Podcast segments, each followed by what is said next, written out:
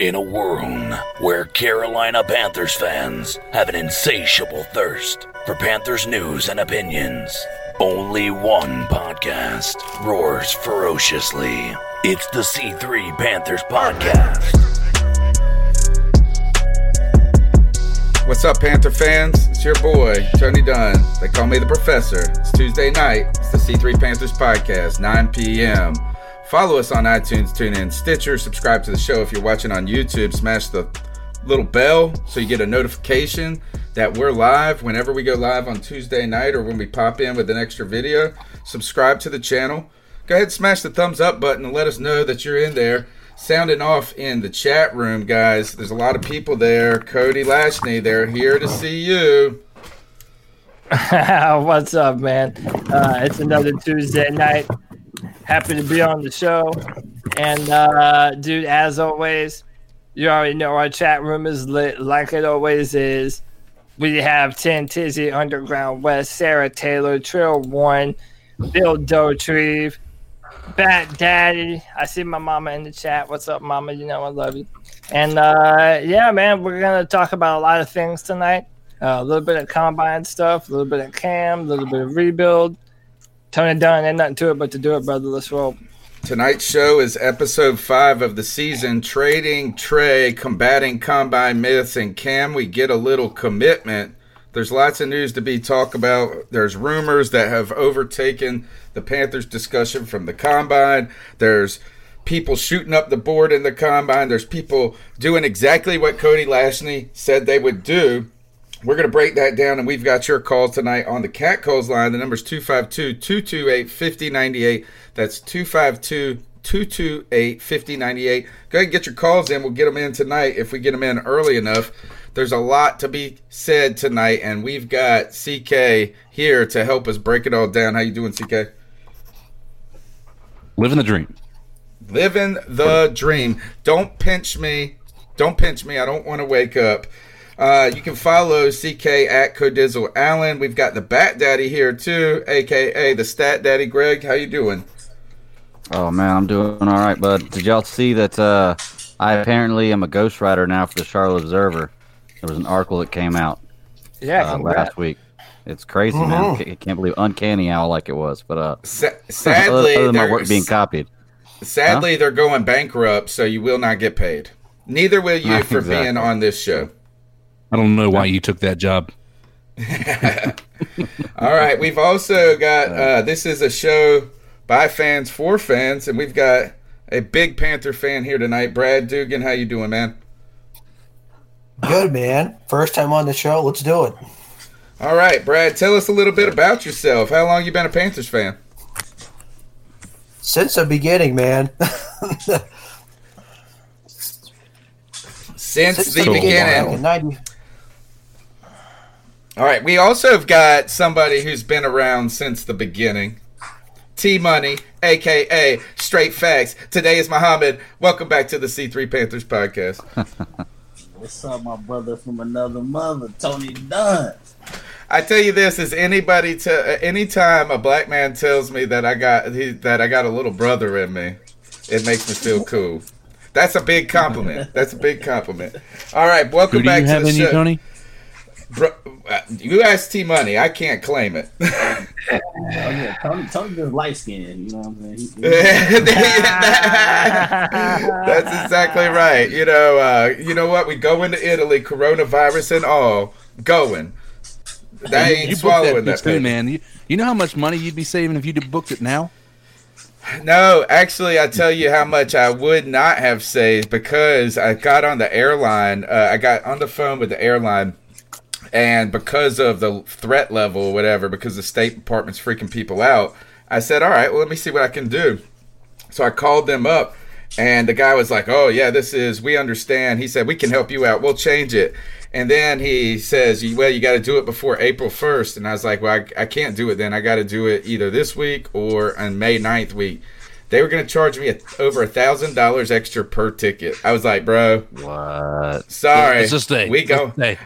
I'm gonna Let's go keep it here. lick the David statue's balls full of coronavirus if I got to to save five grand. Dude, I'm- All right. I'm half tempted to book a book a, a, a vacation out there to Italy with the, the prices I'm seeing on some of these uh, hotels, man.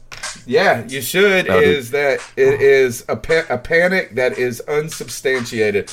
But guys, look, Yeah. we're here every Tuesday night. We got a lot to talk about. We've got from the combine to trade. Let's start with rumors that come out, and we've got a big panel tonight, so we've got a lot of input going in. We'll move through these topics as fast as we can and get to your calls really quick, as quick as we can. The news breaks, uh, or somehow I won't say news breaks. I don't even know if anything is news or if it's all just people saying stuff now. But now the Panthers supposedly shopping Trai Turner, five-time Pro Bowler. And I want to start with T Money on this. Your thoughts on Trai Turner as a player and as a Panther and potentially a trade? Um, I like Trai Turner as a player and as a personality. I know he's. If I can remember, I think he might have got in trouble with Ron once before with his attitude or something going on. But I think Trai Turner has talent. He's not that old. He's only 26, 25, 26, something like that. So, but I mean, when you're in rebuild mode, anybody can go if you talking the right picks. that's just, that's how it gotta go. If you talking a second, or third rounder, something in that area for Trai Turner, uh, gotta do what you gotta do. All right, uh, Cody, what are you thinking? Thoughts on a Panther team where the line has been the problem for the last eight years? The one player that his reputation and at least his, he's probably their best offensive lineman. Let's just put it that. He's on the trade block to only save $3 million. I don't really understand it. Yeah, I mean, it's especially if we're talking about the prospect of Cam Newton coming back. Um, I don't know why you would uh, be trading your best offensive lineman. Oh, wait a minute, we know exactly why we would do that. It's because we're rebuilding, and this is obvious to anyone that's been paying attention. Um, I, I think it's more real than it isn't. Um, I, I still even um, to me, if they're they know Cam Newton has gotten hurt two years in a row, and that's what effectively tanked our season. If you're going to tell me that now they're open to trading Trai Turner, that says to me that they're still open to trading Cam Newton and potentially even Christian McCaffrey. Um, I, I think that's not just me being an overreactor. I think that's just real. I think the Carolina Panthers are putting out feelers everywhere to see what kind of value uh, players like Trai have, like Cam has. I think everyone's going to uh, do their due diligence, and, and if they determine that they can get uh, a buttload of picks for all these players, I, it's, it's looking more likely that they're probably going to do that to either move up for a player they want this year or just use it to stockpile players and picks for next year. CK, is there anything to this story? Man, it, it's one of these things where you could go back and forth. I think. I think that uh, to to us, the, uh, I, I really want to understand what they mean uh, about the or how they know about the shopping. Is is Carolina sending out feelers? Hey, listen, what would you take for him? And if that's the case, I could understand maybe the concern, but I, I'm not entirely sure what we're dealing with. I almost want to wonder if this indicates to me that they're taking a left tackle. Now I know Trai Turner was a guard. Um, I was mentioning to Cody before. I was thinking maybe they have another idea about what they're going to do at left or at the uh, right guard position, um, and or left guard position. But uh, I, it, I don't know, man. It's that's a lot of uh, speculation at this point, and it's honestly at this point it's exhausting to me to continue to think about what this means or or whatnot with the, then all the articles about Christian McCaffrey and everything. Now that we're talking about a full on rebuild possibly being in the works, I just I cannot I, I I can't for the life of me see where we're going with it, uh, especially with the fact that Trai Turner is a very affordable uh, Pro Bowler uh, on the roster right now. Yeah, that to me is the Maybe issue listening here to is that Smitty. It doesn't make sense. Yeah, but, but you're right. T- today, that's a good point. Is that goes back to um, Steve Smith, but we all recognize that that turned out to be a bad move because you ended up having to pay another guy to come in and take the spot. So you really don't save any money. It's almost a directional change when it came, or at least that's what they tried to shop with us to Steve Smith. But in this case, is that really it seems like it would behoove us to do this next year. But I wonder if they're thinking no one wants the guy in his expensive year. If you trade him now, maybe you can pitch it as hey, you get one year at a very reasonable price and you can continue to work with him on a contract extension if he serves the role. Brad, do you think that Trai Turner or any thoughts? Well, actually, I want to ask you this, Brad. Is that the conversation erupted? I, I, thought it was strange that a lot of people kept saying that Trai Turner, his reputation outweighed his performance. Do you think there's merit to that? Uh, I'm, I'm not sure actually. I mean, it, it caught me up. It caught me by surprise when this when the report came out. So I'm just thinking, this is the reality of the full rebuild we're going to go under. The two things you need when you do a rebuild: you need assets and you need salary cap space. And I thought we had this capologist guy we hired.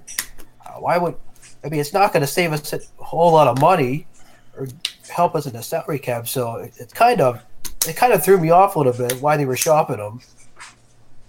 I think it goes to the point that CK had made a little bit is that you know one of the things is we invested in Trai. We had two choices, if you guys remember. We could have paid Trai Turner, or we could have uh, waited a year and paid Andrew Norwell. We went ahead and got Trai Turner. We invested a lot of money on that kind of right side of the line with the idea that you run right more where that I feel like is what Ron always tried to tell us is we tend to run right more, so you want to have strong right guard. But I wonder if, and according to Jordan Rodriguez, some of the conjecture surrounding this potential move is that the idea of how you value certain positions and I think that that's what you're talking about, CK, right? Is that it's a lot easier to replace a guard uh, through free agency, through the draft at a reasonable price than it is uh, in other places. So maybe you can try to push those resources somewhere else. Is that where you're coming from? Yeah, I mean that, and and I, I think that you know maybe they like what they see. I know it's not as deep of a guard class, but. Uh, maybe they like what they see, or maybe they like what they see on the roster as a replacement for him. I mean, uh, there, there could be a multitude of different reasonings behind this. The the when I'd be more concerned is if per sources they're shopping Christian McCaffrey. That at that point in time, or per source they're shopping Cam Newton. Per source they're shot like Trai Turner is an important part to the offensive line. But I think it's similar to one of the arguments people make about a running back. I think the guard position is replaceable a little bit more efficiently than a left tackle uh, or a quarterback. So, I, you know, I, am still not on the rebuild uh, train yet. I think we're in a reboot slightly, as somebody mentioned earlier, but I, I don't think rebuild is is at this point in time. I don't think it's enough evidence for me to jump on that train. Oh. Greg, um, you know, what, go ahead, Greg. Oh, I was just going to jump in on exactly what y'all were saying. Uh, saying I, I agree with what Cody says, man. Like I don't. Uh, this is not what I want but I do believe this is this is looking every every single day more and more towards like a rebuild. And you know, I put this out there earlier on Twitter. I just don't understand. It seems like an overreaction from a from a bad season last year. I mean, you got to think about it. A year and a half ago, when Cam Newton's healthy, we have a Christian McCaffrey in his first real starting year as a, as a running back, a Cam Newton who's playing at an MVP level, and a six and two record before Cam Newton gets injured. and then all of a sudden, I mean, so you chalk that year up to the injury. He had to have the surgery. Last year gets injured. I get it, injury being injury prone, but he's going to be fully healthy. Like, are, are you rebuilding or not? Is, is my is my main thing. I, I mean, I just don't understand why. It seems like they're pulling the trigger on this. Like, it seems like he's jumping the gun too quickly to do a complete rebuild. But all I know is if he does strip this team down, it really, really hope that he produces something out of her. It's going to be terrible that he stripped my entire team down and we have nothing to show for it. You know? Yeah, and I, I don't want to give. I don't immediately in a rebuild, but I don't want to guys give too much attention to the Christian McCaffrey trade rumor, right? I mean, I, I is actually, you know what, we got to give it some attention. Is this is that mm-hmm. really mm-hmm. this comes from the idea of this is that do you want to get into a position with Christian McCaffrey where you reset the market for a running back? Now, at the end of last season, I was saying let's do it right now, right when Zeke's doing it, right when everybody's doing it. But if you are trying to build a team for sustained success, Cody, what is the feeling when it comes to running backs in that value there? You mean in this class? No, as in is so you look at this is I think that people will say, well, look at uh, the Rams, look at these teams who have sunk money into, or or how about this? Is look at the Steelers who didn't when it came to Le'Veon, right? Is there something to the the argument that while Christian McCaffrey is a sensational, he is our best player, he's our best receiver, he's our best player, period. He could bring the uh, bring a lot, and I just what did we say last week? Lions number three. Would you do it, I Cody, mean, for a three or- for the third well, pick? Well, again, we gotta be reasonable about it. I, I don't think that no one in the top ten is is trading their their uh, pick for just a running back for Christian McCaffrey on a two year deal. I don't think that would happen. Um, I I do think so. One, let me start with your original premise. Um, and it's pretty much this, man. Uh, is it incredible to have a player like Christian McCaffrey? Yeah, man, the dude's a beast. Uh, I mean, in what his third year, he goes for a thousand, a thousand. Like, there's a reason why not a lot of players have done that. Okay, so Christian is incredible, but you don't need a Christian McCaffrey type of player to be successful in the NFL. I mean, you just don't. Look at Raheem Mostert, who in the playoffs came out of nowhere and had uh, what 200 yards, four touchdowns, something crazy. I mean, you know, I love Christian McCaffrey, and of course, I wanted to be on the team. Um, but if you're rebuilding, dude, I mean, even in this year's class alone, there are serviceable running backs. Uh, you don't have to have a Christian McCaffrey. So, um, as much as I would hate to see him go, and I don't want him to go, they would, you know, if they're rebuilding, then it, it's just one of the most replaceable positions that there is in the NFL. I mean, that's just a fact of the matter. So, um, I'll, I'll interject slightly with this, and the reason that I think that the idea of Christian would be uh, being traded or anything like that would be too far fetched is they have literally marketed the team. They've taken Cam Newton out of the marketing for the team and put Christian McCaffrey in the center of that marketing. I think the amount of of this is a business for these guys, right? Yes, Yeah. they want a winning team, but the amount of effort and the amount of money they would lose by getting rid of Christian McCaffrey at this point in time is astonishing. It's one of the highest selling jerseys on the uh, in, in the Panthers uh, locker room right now. And so you're you're really taking a big risk on letting him walk or, or trading him or anything like that. Um, I, I. I don't think you're going to get nearly the value that you deserve with them with any type of a Right. trade at this point in time. But I do think that uh, he offers a lot more for this team, not just because he's a running back, because he is one of the greatest catching, receiving running backs in the history of the NFL. That is where I think that you cannot replace his value. Is you're not finding as many wide or running backs who have such a crisp route running uh, ability like Christian McCaffrey. And so I think that is something that you got to keep in mind. It's not just a running back you're trying to replace; it's a running back slash slot receiver. Yeah. And the thing is, too, is don't you have to have some? I get it's a rebuild. Don't you have to have some superstars? You have to have at least some kind of rock to build your foundation around, man. Like you can't just have a complete team of people you don't know what's going to happen with, or that have never been all-star players and expect to be to win in this league, right? I mean, the I only way. New England did that, and Moore everybody, I, has I, I, enough time to play around with that though. I where mean- he can. He is not one of those coaches that is going to be like like Freddie Kitchen. Freddie Kitchen was on the block year one. If he didn't have success, he was out of there. Matt Rhule Yeah. is going to get most, if not all of that, six years, even if we're not that well. And that's only because you have to look where Tepper came from, is the Steelers. And the Steelers believe in we gonna ride with our coaches, players, come hell and high water. I mean, look how long they were the oldest franchise, and they only had what maybe four or five coaches in their history. Mm-hmm. So Tepper's gonna give Rhule, Rhule all the chances in the world to get it together.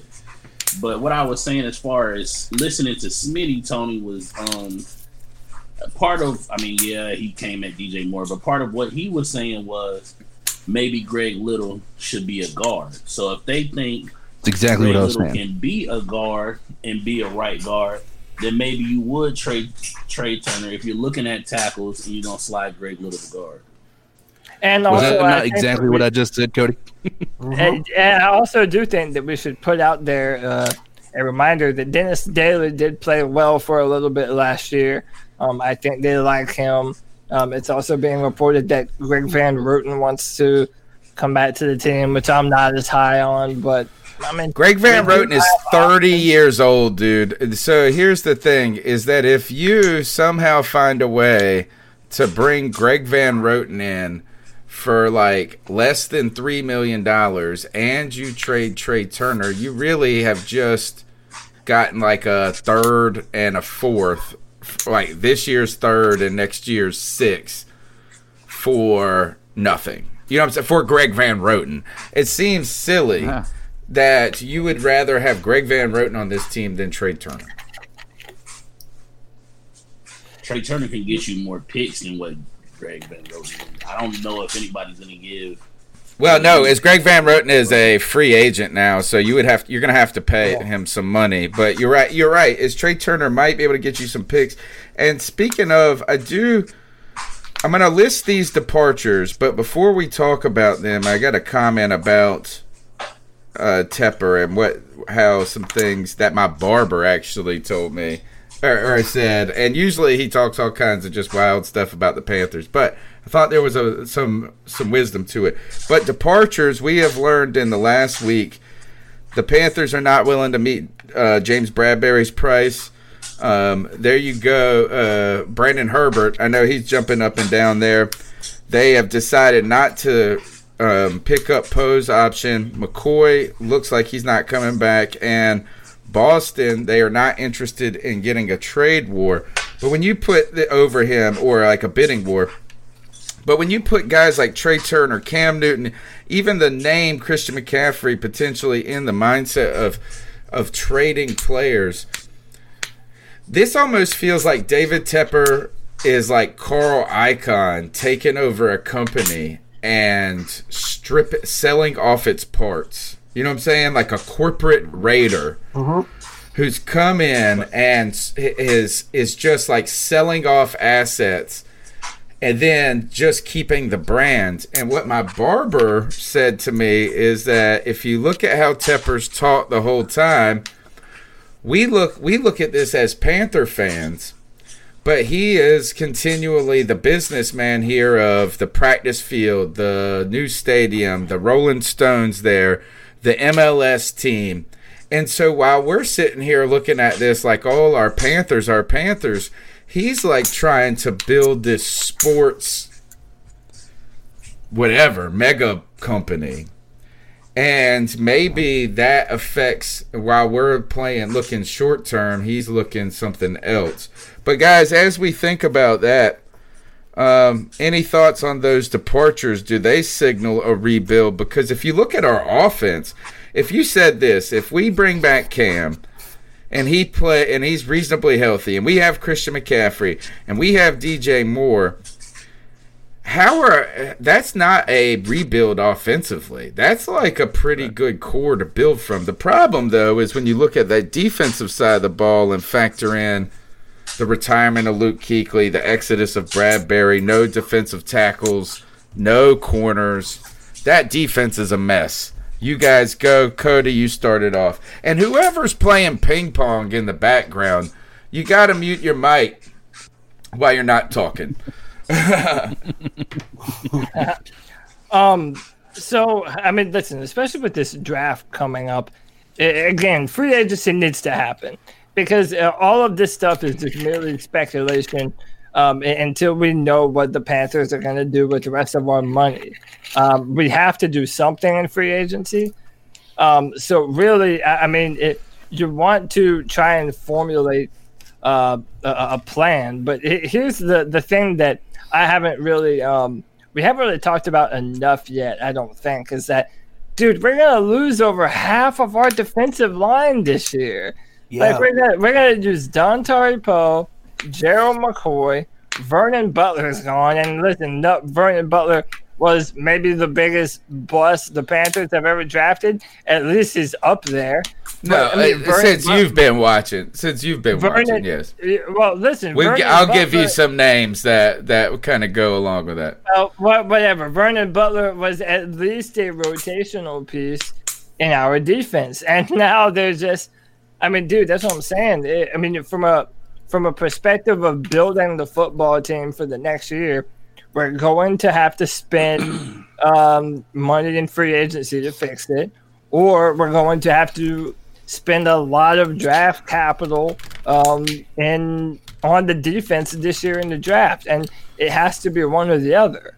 Um, you know, it, it leaves open the possibilities for players like Derrick Brown and Javon Kinlaw in the first round. Um, one of the things that uh, we're going to have to do is have another corner because we're not going to be paying James Bradberry.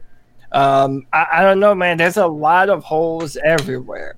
And, you know, I, I do um, the, the draft for drafttek.com. I write about the Panthers, brand new one tomorrow. Check it out. Shameless plug. Um, but it's, it's, it's hard to really kind of know what direction to move in the draft when we really don't even know who our quarterback is going to be. Like it's still an open option that we either trade up for one or um, draft one at seven. I mean, there's so many different possibilities on the table right now. It, it's just tough to give any kind of indicator as to what direction we're moving and, and what we might even in, be intending to do. Because, I mean, if it's full rebuild mode, then everyone kind of has to be on the table. You know, McCaffrey, Turner, whoever, because you- you're going to need enough money and draft capital to be able to replace those people. So, Well, we have the uh, most money. I, we have the most cap space right now that in, we've had since ever that I can remember. Here's a here's a question though. Considering with Phil Snow and all the new defensive coaches we have, is it such a bad thing that we're restarting on defense if we don't know what defense we're running in? I think that's a good point because I think look is that kind of McCoy is tired, Poe's tired. You know, what I mean, they're not they're they're good players, but they're not great anymore. They're not people you build around. And right now, arguably, the only guy we have is KK, and that's just because we can't probably afford to get rid of him at this point. No. Well, Like I I, don't think Poe is that great of a defensive tackle if we're switching back to a four three anyway. No, no, he doesn't fit in a four three. I think he had his better year last year when we were into three four, but we didn't ha- as a defense have a better year. Yeah. Well, Same. can I I- mean, same way y'all want to pick on him. Same thing with Vernon Butler, really. Yeah, well, Vernon Butler's just been. He's one of those guys that the only reason Vernon Butler is not Frank Alexander is because he was picked in the for, first. Frank Alexander, we can go down the list of all the Kony Ealy's, of all the guys. Vernon Butler was a rotational player at best. He's been sorry. He's been sorry. He just, you know what, is a he's at, he just maybe hasn't had opportunity. Who knows? Who knows if it's the coaching staff? But I do think you bring a good point up. Is you know we really don't know what Phil Snow is thinking about how he wants to attack defenses. Now he did. There was news that potentially that they were interested in bringing Addison back on a short term deal, which is not a bad idea for a guy who had nine and a half sacks you know, and they also met with a guy named Chris Smith who would be a rotational player. Obviously, he's played with the Bengals, drafted by the Jacksonville Jaguars, and spent time with the Browns as well. I'll turn the mic over to the Bat Daddy. you hear these names on defense. If I give you those offensive names, it sounds like we have a core to build around. But like straight uh, T Money says, is we don't know what this defense is going to look like. And then when you hear those departures, Bradberry, Poe, McCoy, Boston, Kuechly, we don't have anything back there. How do you, do you can you retool that quickly enough in free agency, or does that set us up for the rebuild? Uh, uh, I, I honestly don't think you can retool that up in, in free agency. I mean, if you do, it's going to be years. I mean, it, it just doesn't make sense to me why you would do a rebuild at this time anyway. Because I get what you're saying is you want to get a younger team, have more cap space, more assets, all that great stuff.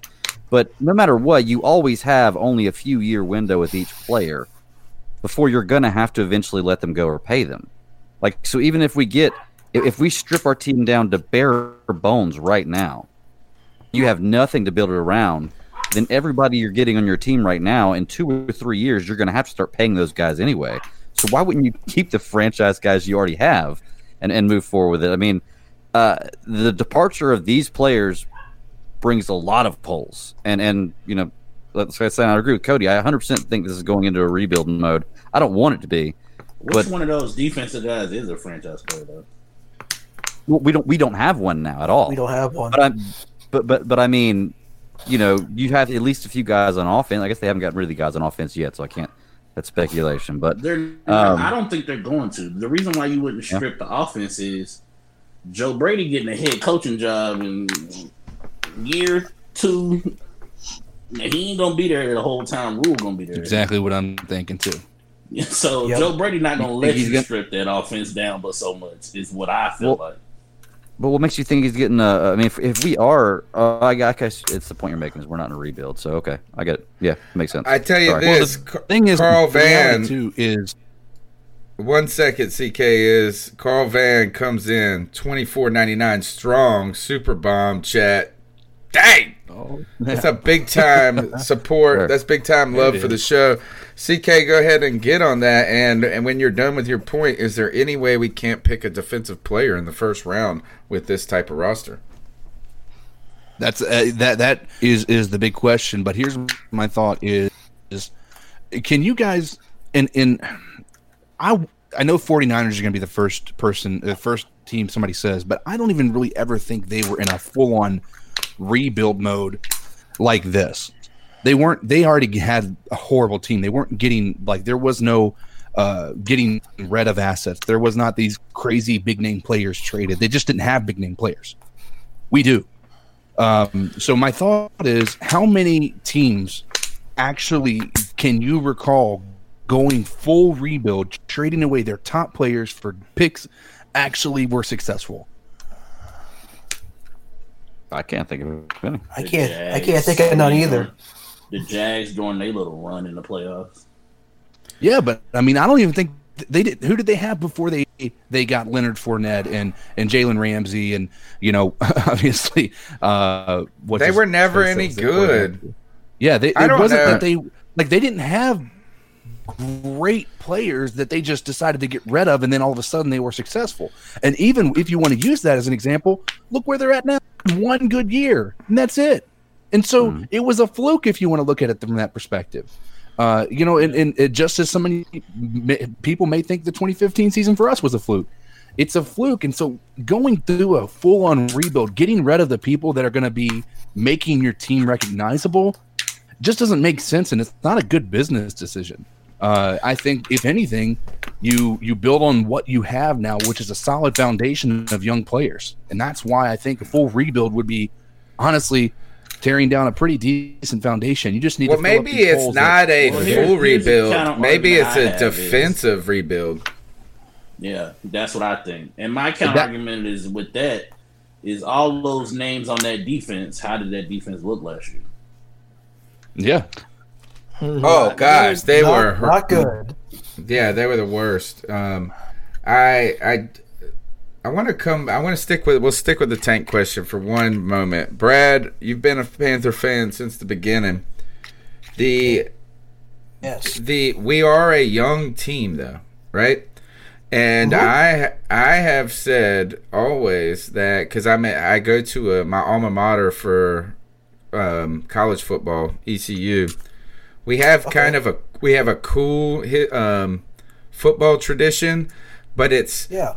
it's kind of spotty at times. Like in what I've found, what I've seen is that while we've been very good for s- stretches at times, we have not had the legacy as a program to withstand successive years of shittiness.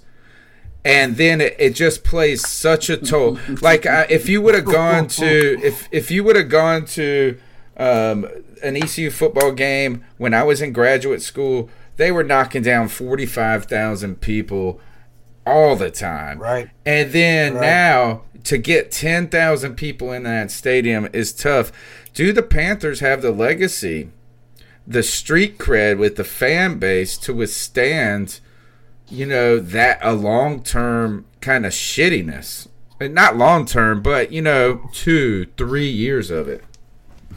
No. Well, well, they might not if they get rid of C-Mac Cam and Trai Turner. Then nobody's going to come to the Bank of America Stadium.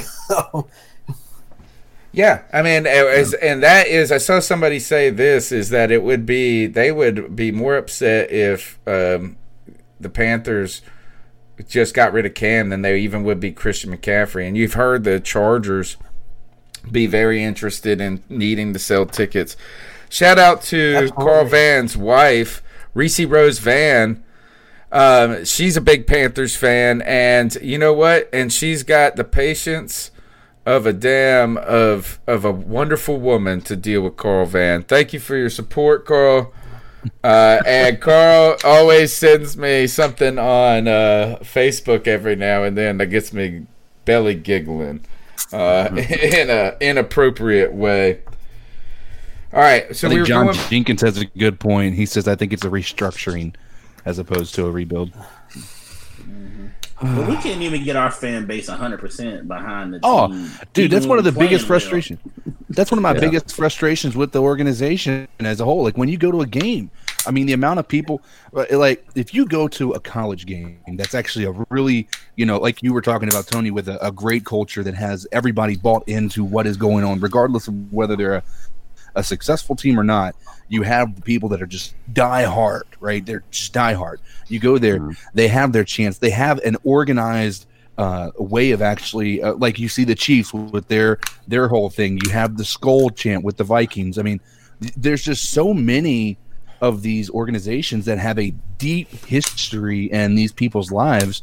The the Panthers just it does feel like it's just another home game for anybody who comes to Bank of America Stadium, and it, I think that is something that I, I will. That's one of the reasons I will cite. Tepper will not want to do a rebuild because he can. I, I honestly don't think that the the organization can can actually build it fast enough for him to actually not be completely destroyed by it. Uh, I, I just it's just too emotion. I, Yeah, yeah. I've always felt like they either really, really, really high on people or really, really low. Like cut them right now. Like whether it's coaches, players.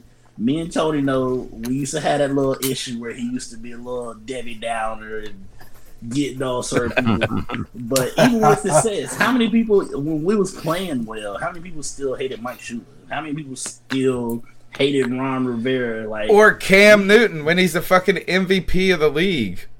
Well, you know who that is. That's the the, the F one fifty red. Yeah, yeah, but and Scott Fowler and Scott Fowler, dude. hey, here's the thing. I'll be honest with you. I, I thought the same thing, but if you go to like Panthers webpage, there there is a person of every race, gender, religion who just hates Cam. Like I just he, Oh, is I a, a polarizing figure, dude. It's like as much as I'd love to say, like I that would be my first go to. I'm like, why don't you get your small minded person off of this uh, off this uh, this uh, page and, and go do something else. But the amount of people, it's just it's it. Honestly, Cam Newton brings a lot of people together in the wrong way. Cam Newton is the Barack How many people was Obama calling and for Donald Derek Trump. Anderson to start over Cam Newton? Remember that? Oh Yeah. God! Oh, Oh, my God! I can't. I can't take it. I can't take it. And it's not even allowed on this show to talk like that. The Until But you- what, he- uh, I think that officially ended. What was it? The game. Cam didn't have his tie, and they started Derek Anderson. He threw like a pick on the first play. I oh think yeah, Yeah. it was in, it was in Seattle. Yeah. It was that Seattle game. That's it. Yeah. and, we're- That's and the- Seattle. and what I like about it is, is that uh, homeboy threw that pick, and Rod was like, "Go ahead, Cam, Yep. like go get it there." You've learned your lesson. He was Yeah. like, "You know what? You know who learned their lesson there? Ron, Ron Rivera." Wow, yeah. You know, Oh, you you think Panthers fans would learn their lesson every time we've had somebody else in the game outside of Cam Newton? Have we ever been successful? I mean, you want to you can throw in the idea of of Kyle Allen having the four game win streak that he had against nobody. Um, but I, yeah, Cam Newton has been the only thing that's actually brought success to this on a, a reoccurring basis since 2011. Well, you know, this last decade has given us an opportunity to build that football, a sort of the a, a pillar in that football culture. If you think about it, we cultivated some legends in the first decade of our organization, and we cultivated success in this past decade. And Cam's our first superstar, man. And I still say he's the only superstar Carol that Charlotte's ever had. And I know you're going to say Lo- Alonzo Mourning and Larry Johnson, but I think Cam is the first mega superstar that the Panthers have had. And we had an opportunity there, and I don't know if we should squander it. I don't know how we can withstand as a fan base um, a, a you know a lot of a culture of losing. But you know, Darin Gantt always says this: is Charlotte is a nine and seven uh, city. Like they, that's what is like is that they want a team that's nine and seven every year. They're not going to get too high. They're going to come out there when they're winning. They're not going to come out there when they're losing. And and he kind of just says this is the only city that you would be comfortable with with like having the Hornets never having a chance. It's just like we're not the worst team, but we're not ever competitive. Well, but you gotta earn this shit, man. One of the things that isn't said enough is that Jerry Richardson was the owner of this team for 23 years, and and and we, we have the kind of culture that we have. Like there are moments where you're proud of the Panthers fan base, and, and then you realize when you've never had a back-to-back winning season, yeah, it's no wonder why your fan base is tepid. And for sports in Charlotte, it doesn't matter if it's the Panthers or the Hornets. Until someone can can demonstrate a, a level of sustained success, you're never gonna get the type of fan base that the Chiefs or the Packers or the well, but you know have. what? They don't. They've never I think had sustained. I Well, the of that- Steelers I think part of that is, I think part of that too is a lot of the older fans still keep a little side eye on the old team, the team whoever they were a fan of before they were fans. So, like, if the Panthers start They're out three and bought oh, in. Uh, yeah, if they're three and oh start, they're Panther fans. But if the Panthers are one and four, all of a sudden they're cheering for the Cowboys. Mm-hmm. Pretty Yeah. much. Yeah, Because a lot of older people, you hear that. Oh well, you know, I really was a Steelers or Cowboys or Redskins fan, and I kind of watched the Panthers because this is the home team now. Yeah. right. And I- we have a chance a to lot of truth change that. it with our, se- you know, Yeah. kind of now the second generation of Panther fans coming in. I mean, if you think about it, is that Cody is kind of the sec- almost close to a second generation Panther fan. Yeah. You know, I mean, thirty. Yeah. You're thirty. I mean, I'm only thirty. I'm thirty-eight, so it's not that, but it is almost a decade. You know what I'm saying? And that Well, for it's, it's almost half the franchise's life. right, Yeah. right. Yeah. Uh, let's like, go ahead. Like me personally, I know nothing else. I was born literally the day after we got the team, so Right. I know nothing else Okay. but Panthers. I Yeah. know nothing else. I was, I mean, I wasn't born the day after, but uh, you know, when I actually was the day before. uh, yeah, yeah, the day before. I was, uh, you know, when I was being raised, my mom started dating a guy who, who had season tickets, and so, uh, you know, we we went all the time. And this is literally the only team I've ever had any interest in following. Um, I don't watch college football. I don't watch basketball, baseball, hockey, soccer, nothing. This is literally my like my entire uh, existence as a sports fan is is really wrapped up into the Panthers. So that's why Panthers you football. Yeah. yeah you see you, you- that's why the passion in me is so immediate. And sometimes I'll get a little heated about some of these conversations because I just like I'm ready for success. Like I'm I we cannot be the only team in the NFC South if if the Falcons didn't blow that 28-3 lead to not have a Super Bowl. That would have hurt my soul so much. I don't know if I could have recovered from that. To, to be fair, the other teams have been around a lot longer, had a lot more chances. I don't So, care. mean, I know. That's I- why they're I get it. The sucking. same way. I That's why care the either. I- I- Falcons but- suck more than we do forever because they've never won one and they've been around over tw- uh, you know twice as long as we have. Well, I All think that kind of uh, exactly what y'all were talking about there just a minute ago. That's that that's a great point. I think that there are a lot of people who were fans of other teams because you look at the Chiefs and while they haven't been good in the last 15, 20 year, 15 years, They've never. Like, I don't know long- I don't when, know, when have they been good. When ha- when were the Chiefs Well, but- good? when they had Joe Montana. That was like, what Yeah. they made one AFC championship. well, but what, I- what I mean is still they've been around fourth, for fifth, sixth generation Chiefs. that's That's, That's the key. The generation. Yeah, the generation. right. fans. So so Yeah. you have people who are 60, 70 years old that have kids and grandkids that that have, they've been pulling for the Chiefs their whole life, and then you have some people for the Panthers fans who know nothing but they don't remember a day when the Panthers weren't a team. So it, it's, Pan- it's a big difference, you know. Panthers God FSU 23 says Cam made a tweet last night saying he's staying in Charlotte. He's under contract and calm the noise. He quickly deleted it. Um, you know, is you want to? We're gonna go to I the didn't cat make Well, me call. Cam's gonna do everything. Cam's gonna do everything where he doesn't. If he does get traded, one, he's gonna have it where the fan base is still gonna be wishing we had him, and two, he's not gonna. He's making sure he's not gonna look like the bad guy. There's not And that's no smart. kind of way you want to say Right, that Cam right. right. out. Guess where But he learned they'll- that from? Thomas Davis, Greg Olsen. Yeah. The- uh, can I be honest? The problem with that tweet is that he said the reason he's staying in Charlotte is because of his contract. He didn't say I want to be here. He said I'm going to be in Charlotte. I'm still under contract. That means to me that he maybe has no intention of being here after he's not under contract. I do want to, uh, you know, I think, um, well, you guys know how I feel about Cam. Let's go ahead and move on. Let's go ahead and get to the cat calls because it. they'll like they'll like to take us through some of these com- these these talks, and let's see what they got to say tonight. Wait, cannot open in there, actually. this. Why? Why can't you open this file? Hey, what's up, guys? This is Cody C from Tennessee. Uh, first time caller, big Panther fan. Been listening to y'all for a while. First time calling in. Um, I just wanted to uh, start a discussion with y'all. Uh, I know Cody is the draft guy, so I wanted to give him a little, uh, I guess, head scratcher. Uh, do you think the Panthers will end up drafting a wide receiver this year in any round that they choose? Uh, since we only have five receivers uh, locked in for next season, uh, or do we target them in the uh, free agency? So, and I can't wait to see what these uh, coaches bring to the running back room. Uh, hopefully, they'll get uh, some Jordan Scarlett snaps. Um, I think that's all I gotta say. So uh, keep pounding, and I'll listen to y'all's podcast next time. We'll see y'all. Appreciate Thank it, you. man. Uh, yeah, thanks for that call.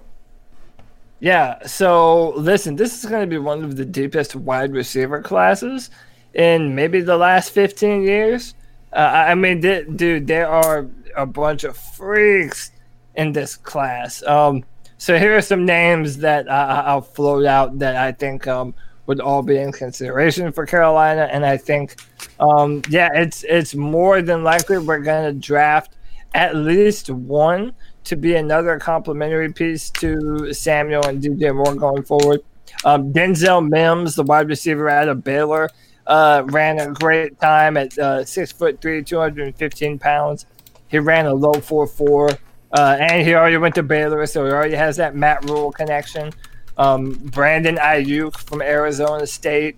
Uh, there's, um, I mean, listen, I mean, there even there's even scenarios where a player like, say, Tee Higgins, who went to Clemson, who, you know, is kind of being overshadowed by the big three of this class, and that's Yeah. being uh, um, Henry Ruggs, Jerry Jeudy, and uh, CeeDee Lamb. So, I mean, you just never know. Uh, uh, the board is going to move and fall a lot of different directions. So, I mean, we might end up in a scenario where Tee Higgins or Laviska Shenault is available in the second round. Now, I don't know if we're in a position to even be spending second round picks on um, on receivers, but I mean, even at the back end of the class, man, Clay, uh, Chase Claypool, rather, uh, from Notre Dame, ran a four three something, and he's just like two hundred and thirty something pounds. They were even wondering about maybe moving him to tight end. I That he was the ran a crazy defensive. fast that was like the defensive end or something, right? Uh, no, he's a he's a receiver. He's a receiver from Notre Dame. They was talking about he might Yes. play tight end though. Yeah, yeah, they were saying he might play tight end. There's a lot of different. Tony told us why Tee Higgins talked himself down. You know, since he just need rest. He don't need to go to the combine. Uh, what? What did I say? What did I say? I don't even know what you're talking last about. week you told us. You, I mean, I already had heard it, but remember Tee Higgins was the guy that skipped the combine because he needed rest. Oh, well, he didn't do the workout. He was at the combine, but he didn't. He didn't. Uh, He didn't participate in the workouts. yeah. Which, by the way, he was banged up even in the playoffs, so he might not even be ready. So I, I, I don't know. We don't know exactly what the situation is. I can tell you this though: Tee Higgins would be a, a pleasure to have on this football team. He would be the big body jump ball receiver that we don't have. And just like uh, he said at the combine, he's not a 50 50 receiver. He's an 80 20 receiver, 80% being he's going to come down with the thing. So, Um, Alex Yeah, Stark He should, have just, he should have just came up with an injury though. Don't say I just need rest. yeah, it definitely, uh, he, definitely, he definitely took a lot of shit for, for sure. Alex Stark says Mims ran a four three eight. That's pretty impressive. Yeah, he did. I did see Yeah. this, and I'm going to turn the mic over to T Money after I say this. I saw a tweet from um, a Jets podcast that said demand for wide receiver is soft in the free agency market. And so that what they were talking about is is that might actually make it available for them to bring Robby Anderson back. The reason I'm interested, you know, because we know those Robby Anderson ties to Matt Rhule when he was at Temple. Uh, his crazy hair is awesome. But um, what do you think about the value there at wide receiver in free agency and the drafting money, or in the after watching the Um, combine? I've definitely been putting the Robby Anderson connection, uh, saying that we have, I think, an extremely chance, good chance to get Anderson. I mean, he's came out and said uh, he owes most of his success to Matt Rhule. He wouldn't be in the NFL without Matt Rhule. So I definitely think that would be a, a possibility. And like Cody was saying, the wide receiving class is just so deep that I, I don't. I feel like as a whole at the combine, I feel like this was probably one of the most athletic combines across the board. Yeah. For to me, Yes, it was. where it was like people was just running fast out of nowhere, jumping higher. I don't know what kind of juice they was drinking this this year, bro. I just felt like everybody almost was athletic. I said on a previous podcast, I think this draft is going to be an all timer. I really I think you do. said it last A lot- week. A, a lot of these prospects are freaking good, man. And and, again, I'll uh, you know, there's not a lot to be hopeful for around the Carolina Panthers nowadays, it seems. But if we do end up staying at seven, we're guaranteed to get uh, a, a franchise-defining player if we draft well, and if Marty Hurney doesn't completely fuck it up. So, Man, it's I, I would say after watching just from what you guys have said, I didn't watch a second of the combine other than on Twitter. But Which I, like, don't, I don't blame you, and I want to add real quick. They need to move it back to the morning time because Really? they, they had it. They had it in prime time this year, but let me tell you, that's not a prime time event.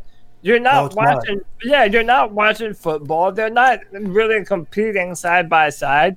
I mean, it's it's something you know. If you want to have it on your TV early in the morning, that's fine, man.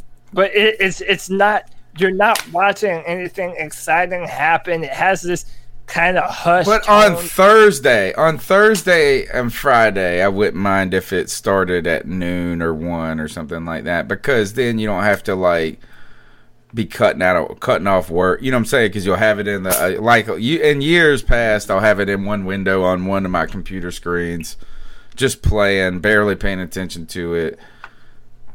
you know, I don't know, but I, I I think this here. Let's keep going with the calls. Let's just try to power through and see what these guys take us. What's up, guys? Cal from VA. Um, just just wondering y'all's thoughts on the combine and the draft. Um, obviously Isaiah Simmons looks like a damn freak of nature. Um, I would love to have him. I really would. But it's a toss up, man. If you want to get a, uh, a franchise left tackle that can actually protect Cam for once in his damn career, or if you want to help the much needed defense out and get uh, just a. There's not too many people that's going to come out of college um, like Isaiah Simmons. They're once in a generation, once in a lifetime type players. But after the combine, man, if if we're being honest, I I know other teams in front of us have different needs, but I don't know if they're looking at it as Isaiah Simmons is just that guy. And do y'all honestly think Isaiah Simmons is going to stay around to the seventh pick? Because I'm gonna be honest, after the combine, and I mean we knew about him thanks to Cody, um, but everyone knows like the secret's out on Isaiah Simmons now. So like, I don't even know if he's gonna be around at number seven. Um, and if that's the case, then you go ahead and you get a left tackle from Georgia. No doubt if he's still there. If not, Jeffrey Okudah. I mean, there's a lot of ways you can go in this draft, and this draft is loaded, absolutely loaded. So, see, I make sure they It's almost pick like right, he heard you Pick talking, good- Cody. Good players Yeah. that are going to fit what we're trying to do here in Carolina. If they do that, then we'll be fine. Uh, simple as that. Anyway, guys, can't wait for the show tonight. Um, keep pounding, man. keep pounding. Um, so fantastic call. Uh, yeah, I mean, listen, I think it's you know, uh, there's a lot of talk about Isaiah Simmons and justifiably so. And uh, Tony will be back in a second, and we actually have some videos uh, that, that that we're gonna be able to play. But um, you know, and I kind of alluded to this earlier. There's just so many options available to us with the seventh pick. Um, so again, if, if you want to move in in a direction where you're forced to rebuild your defense after letting so many people go, well then yeah, you know Javon Kinlaw, who I I love, I think is the best defensive tackle prospect in the draft. I think he has a do. higher ceiling than Derrick Brown. I Um, do too. Yeah, uh, and I, you know, but then I want to, uh, and Tony's back, and I want to kind of segue into Isaiah Simmons, and All right, I'm gonna Uh, I play mean- the 40 time video. All right. Yeah, so let me let me kind of set this up, and if you could, Tony, I'd like you to play them back to back, the forty time, and then the simulcam, if you will. Um, Right. But it, it's I, I want to kind of lay this out for people. It's very rare that you will ever find yourself in a position to even be within striking distance to draft a player like Isaiah Simmons. We are talking about a player who has A plus snaps at the linebacker position, at corner, at free safety, at strong safety. I mean, you are talking about a player that has the potential to be one of the most versatile athletes playing football of all time, and and that's a that's a real thing. So, um, Tony, go ahead and, and play uh, play these clips, and I want to kind of show people what I'm talking about. We know. Real quick, I'll just say while he's getting that set up. You know how like people say Ray Allen is like Reggie Miller turned up another notch. I feel like Isaiah Simmons is TD turned up another not notch. normal. If you didn't know, that's not normal. We'll watch it one more time. Yeah, look at this. Six three, six three and change, 238 pounds. Watch him stride that out. As we know. All right, and then we'll go to. There he goes. Four three nine. Tiger come All That right, is- here's the simulcam. Here's the simulcam video. Yeah. Uh, Isaiah Now Simmons watch this. Jalen Ramsey and Derwin James. Two good ones. It's Simmons. Wow. Yikes. I bet you I would have liked to seen them Saquon, Zeke, Oh. Alvin Kamara, and Simmons. Oh, it keeps going. Got him right off the jump. And it is. Damn. He smoked Alvin Kamara. Okay. That's freaky. Alvin Kamara's. Yeah, he's trying to Check slow compared Simmons to the rest out of them. against Look who else he smoked. Pro Bowlers from the National Football Conference. Michael Thomas, Russell Wilson, Christian McCaffrey. Again, it's over right off the start. Those strides, he's gone. And it's Isaiah Simmons. Come on. That's two yards. Come on. He makes Christian McCaffrey look slow. If you and, and compared to Isaiah Simmons, McCaffrey is slow. I, I mean, it, it's just you know. And again, I understand. I've watched film, and anybody can go look at highlights of um, Isaiah Simmons, and you'll be able to see what I'm talking about. Um, but um, even when you watch film, even the plays that you don't see, he's a factor on every single play. I mean, the dude can run you down. And in a modern NFL where you have Lamar Jackson running a 4 3, carving up defenses uh, on these zone option plays, or these read option plays, you need to have. I mean, uh, Simmons is quite literally built to shut down players like Lamar Jackson and Deshaun Watson. I mean, his recovery ability is second to none. His arms are, I believe, 80 in, he has 80 inch wingspan. So he's going to be able to reach out and, and, and engage with those tackles that are trying to block him and be able to disengage with them first. I mean, you can put him at free safety, middle linebacker. I mean, I, I have no doubt in my mind that you, and I said this in Carl D last week, gave me a bunch of shit for saying it, but you could put Isaiah Simmons on players like uh, uh, Julio Jones and, and Mike Evans and trust that Isaiah Simmons is fast enough and physical enough to be able to man that that part of the field with them. They, I Just mean, to clarify, he Yeah. was he had a faster forty than Julio Jones as a FYI. So yeah, faster, faster forty. Uh, he had better measurables and is twenty pounds heavier. So, I mean, you're you're really talking about a different kind And of the craziest part of even that 40 time is everybody that trained with him, even uh, I forgot which NFL guy it was that trained with him, said he really can run a 4.35. Der- That they've Derwin, seen him run Derwin James I actually went and trained with Isaiah Simmons and Isaiah Simmons. And I mean, I'm a Clemson fan. I've been hearing people say this about him forever. Uh, that uh, Isaiah Simmons has been uh, uh, di- digitally timed running uh, a four three five.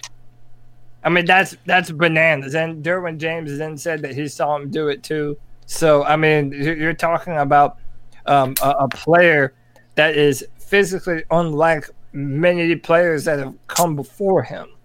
Um, it, it, and uh, and it's just so funny that in the year when Luke Kuechly retires, we might be able to replace him with Isaiah Simmons. That's unheard of, man. That's, I that's kind of that's agree with the caller though, and like Trill One has, has said in the chat room, is that now the Giants are a team that's being linked to Isaiah Simmons. You start to look why- at those. Yeah, is that I almost? I mean, I I think it would be absurd for him to be there at seven. I think actually the question is going to be at seven for us is uh, Okudah might be there, and the Brown Yeah, and the you know you know Okudah now. yeah, and I th- yeah, and if you're Matt Patricia and you're trying to build, uh, you know, Matt Patricia is a defensive coach in in Detroit. Are you going to let him slip past three? And then how is? Are you seriously? If you're Dave Gettleman, I know you like the Hog Mollies, but they've got. Well, I don't know what they got actually. I thought they had some. They traded for Leonard Williams. They might be trying to keep him. I don't know if they are. But Well, how can they he let- pass they let that up go after uh, seeing what, what Luke Kuechly did? But the Yeah, Giants, thought said, they were going tackle, but I, now I don't know. but the Giants said they're open for business at four to trade down.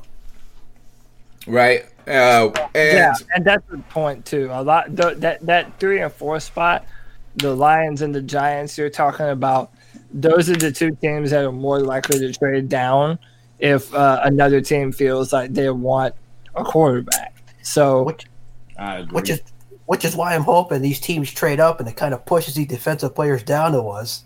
but I will say, uh, you know, just being a realist here, um, if you look at it, uh, when when Dave Gettleman drafted Saquon Barkley, uh, he had pretty much said that he wasn't answering phone calls. that he, they, they had the number two pick, and teams probably would have been willing to trade up to number two for Sam Darnold.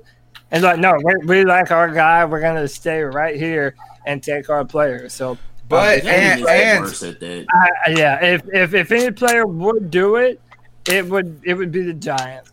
But but here, think about this. Gettleman's One thing at though, that, i- if you go back to what Gettleman said about Saquon Barkley, is he talked the language about Saquon Barkley that you guys are talking about Isaiah Simmons. So you know what I'm saying is he's not scared to say this is I got a guy who is a fucking stud, and I am not picking otherwise. Like I don't care who's there. But nothing. I just feel like he's the worst at that decision making to me. You don't you don't trade down to let somebody take some Sam Darnold where you still could have got Saquon.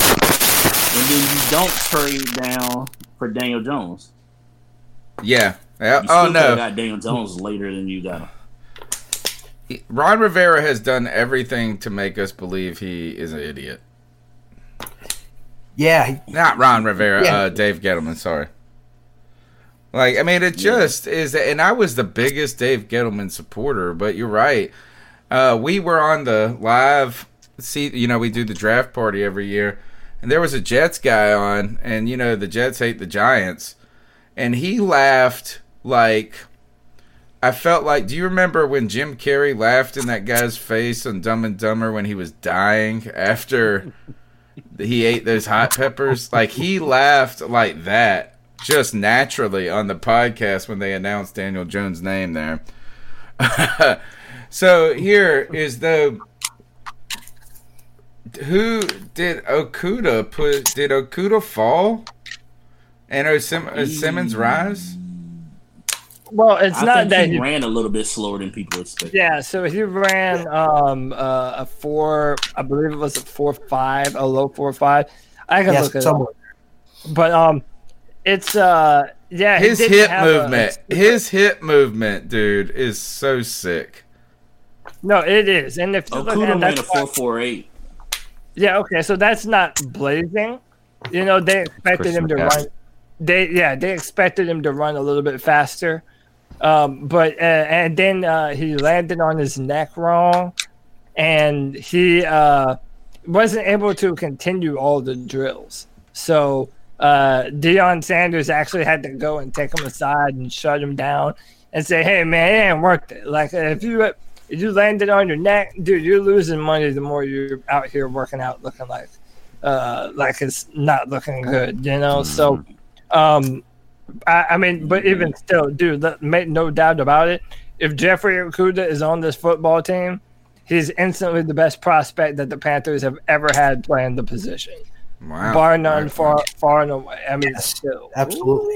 yeah, I, I, I don't I don't care about um, the, uh, the the the numbers. I value film over it all. When you look at what uh, Jeffrey Okudah does on film and the way that he's able to stay in the hip pocket of receivers and track the ball, he's long. He has incredible instincts.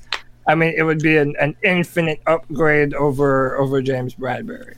All right, the Tough, numbers. I got another Ohio State corner in my mind. Oh nah, he ain't I even. know. All right, we'll see. All right, the Oh, numbers 252-228-5098. Is this the Hey same guys, I just want to take a minute to ask you a question about what you think about Super Bowl 50. Cover I really me, think fellas. that game is fixed, 100%. Strictly for Peyton Manning, last game, refereed by Clete Blakeman, man from Omaha, Nebraska. Hakeem Talib was lined up offsides multiple times. Jerricho Cotchery caught the ball Caught which the ball. next play Yeah. led to the strip sack fumble by Von Miller, where he made illegal contact with Cam Newton's helmet. pass interference was constant with the Broncos defense the entire game, especially on Roby, especially with 10 minutes to go in the fourth quarter, clear pass interference, no flag. Referees had no intention of giving Carolina any chance in that football game. Remember, we had to use both our challenges in the first quarter when Peyton Manning's knee clearly hit the ground. We had to challenge to save seven yards when he got up and scrambled and ran with the ball. That game was hand delivered to the Denver Broncos by Are we in Cleve 2016? One hundred percent. Vegas was in on it. It is what it is. I just thought I would call, see what you guys thought about it. I know it's five years later, but I'm still not over it. Field conditions were awful. It just really seemed like the NFL wanted Peyton Manning to walk away with his second Super Bowl trophy. They did not want him going one and three in the Super Bowl, losing to a arrogant African American quarterback. Uh, the NFL skipped Super Bowl 50 in my mind, in my memory.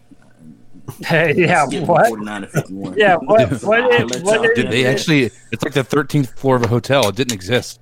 Yeah, what is Hey. this? Uh, this uh, Super Bowl Fifty you were talking Yeah. about? I have no Hey. recollection of it. Yeah, y'all know my narrative with this kind of stuff, man, is that I, I, I believe that this is a television show and that while it's sports, you can't control everything. There are things that influence what happens. I mean, you can't tell me that the, the way the Packers had the calls go their way this year, that, that the NFL didn't want the Packers and the Chiefs to be in this Super Bowl this year. I mean, you know, Patrick Mahomes and Aaron Rodgers on the same uh, insurance commercial. Like, it's, it's right there in front of your face they're going to do everything they can. And, and I, I believe, I don't think the game was necessarily fixed, but I think there's always narrative the NFL tries to push for who they want to be, you know, the, the champions, you know, who they, who they want the face of the NFL to be. So, Oh, yeah, not there's certain even just who wins the game. I think I think Super Bowl MVP is like that because I still think Oh, yeah. Damien Williams should have Yeah. won this past Super Bowl. I feel like Mhm. I agree. Seattle choosing to let uh, Russell Wilson throw rather than giving Throw the it ball. to Marshawn Lynch, the hood Mm-hmm. dude from Oakland that don't want to talk to the media. I think that was a Yep. Who's now the speaker for Princeton's senior class? Did y'all see No, that? I mean- Mars- who Marshawn? yeah, Marshawn Lynch is going to speak. Uh, uh, there's a story going around today. Princeton graduates or seniors are upset that Marshawn's their speaker. And then there's this like what I love about this is first of all I can kind of understand that like if you're a parent that just paid like four million dollars for your kid to go to Princeton or whatever, or you had to pay four million dollars for him to get into Princeton, and then you're getting a guy in there who I don't know. I'm not trying to knock him, but like I mean, you know, I mean, I don't know what. I'm, I'm not saying anything. I'm just saying this. He's gonna teach them how to say they chickens. right. But so then what's funny though is is that Jonathan Jones, former writer for the Charlotte Observer, former Sports Illustrated writer, and now with CBS HQ, I've known, kind of known, uh, just interacted with him on the internet. He went to Carolina, and he's been a uppity motherfucker the whole time. And now he's like, he said this today. He was like, these kids would learn more from one hour from Marshawn Lynch about life than they would an entire year at Princeton. And I was like, man, shut the fuck up. You were saying that, you would not have been saying that shit when you were at Carolina, acting like you were at a big school, all of this, with your fake ass classes. Hmm. He used to talk shit about ECU. Whoa, whoa, whoa, whoa! Let's not discuss. He used to talk shit about ECU all the time. All right. Uh 252 228 5098. Uh when it comes to the Super Bowl 50, yeah, Fix was in and all of that, but do not forget Graham Gano doinked it off the goalpost, 44 yards, would have brought us within 3 changed that game entirely. Next call. That's another person like I Hey, was talking about, like we were talking about earlier. I hate Graham Gano. Hate that dude. Yeah, exactly. We can't even get behind our kicker, man. That's right. What did you like Graham My Gano? Tell me that. Tell me that. Did you like Graham Gano? I like. And if you say New York Giants, oh shut, shut. I knew that was gonna bug him. I knew that was gonna bug him. God. All right, next call. Tanner up in Elkin. So it Tanner just came to my attention that Greg Zuerlein is a free agent. I want to know what you guys think if maybe the Panthers should pursue him. I know that they just re-signed Joey Slye, but why not go after a sure thing in the career? All right. Uh, speaking of Are- kickers, right there. Are we are we just like psychics? I mean, at this point, every call is like this. It was the same way last week, where we literally are talking about a subject, and the next call is right about that. CK, am I too hard on Graham Gano? And um, am I too forgiving of Joey Slye?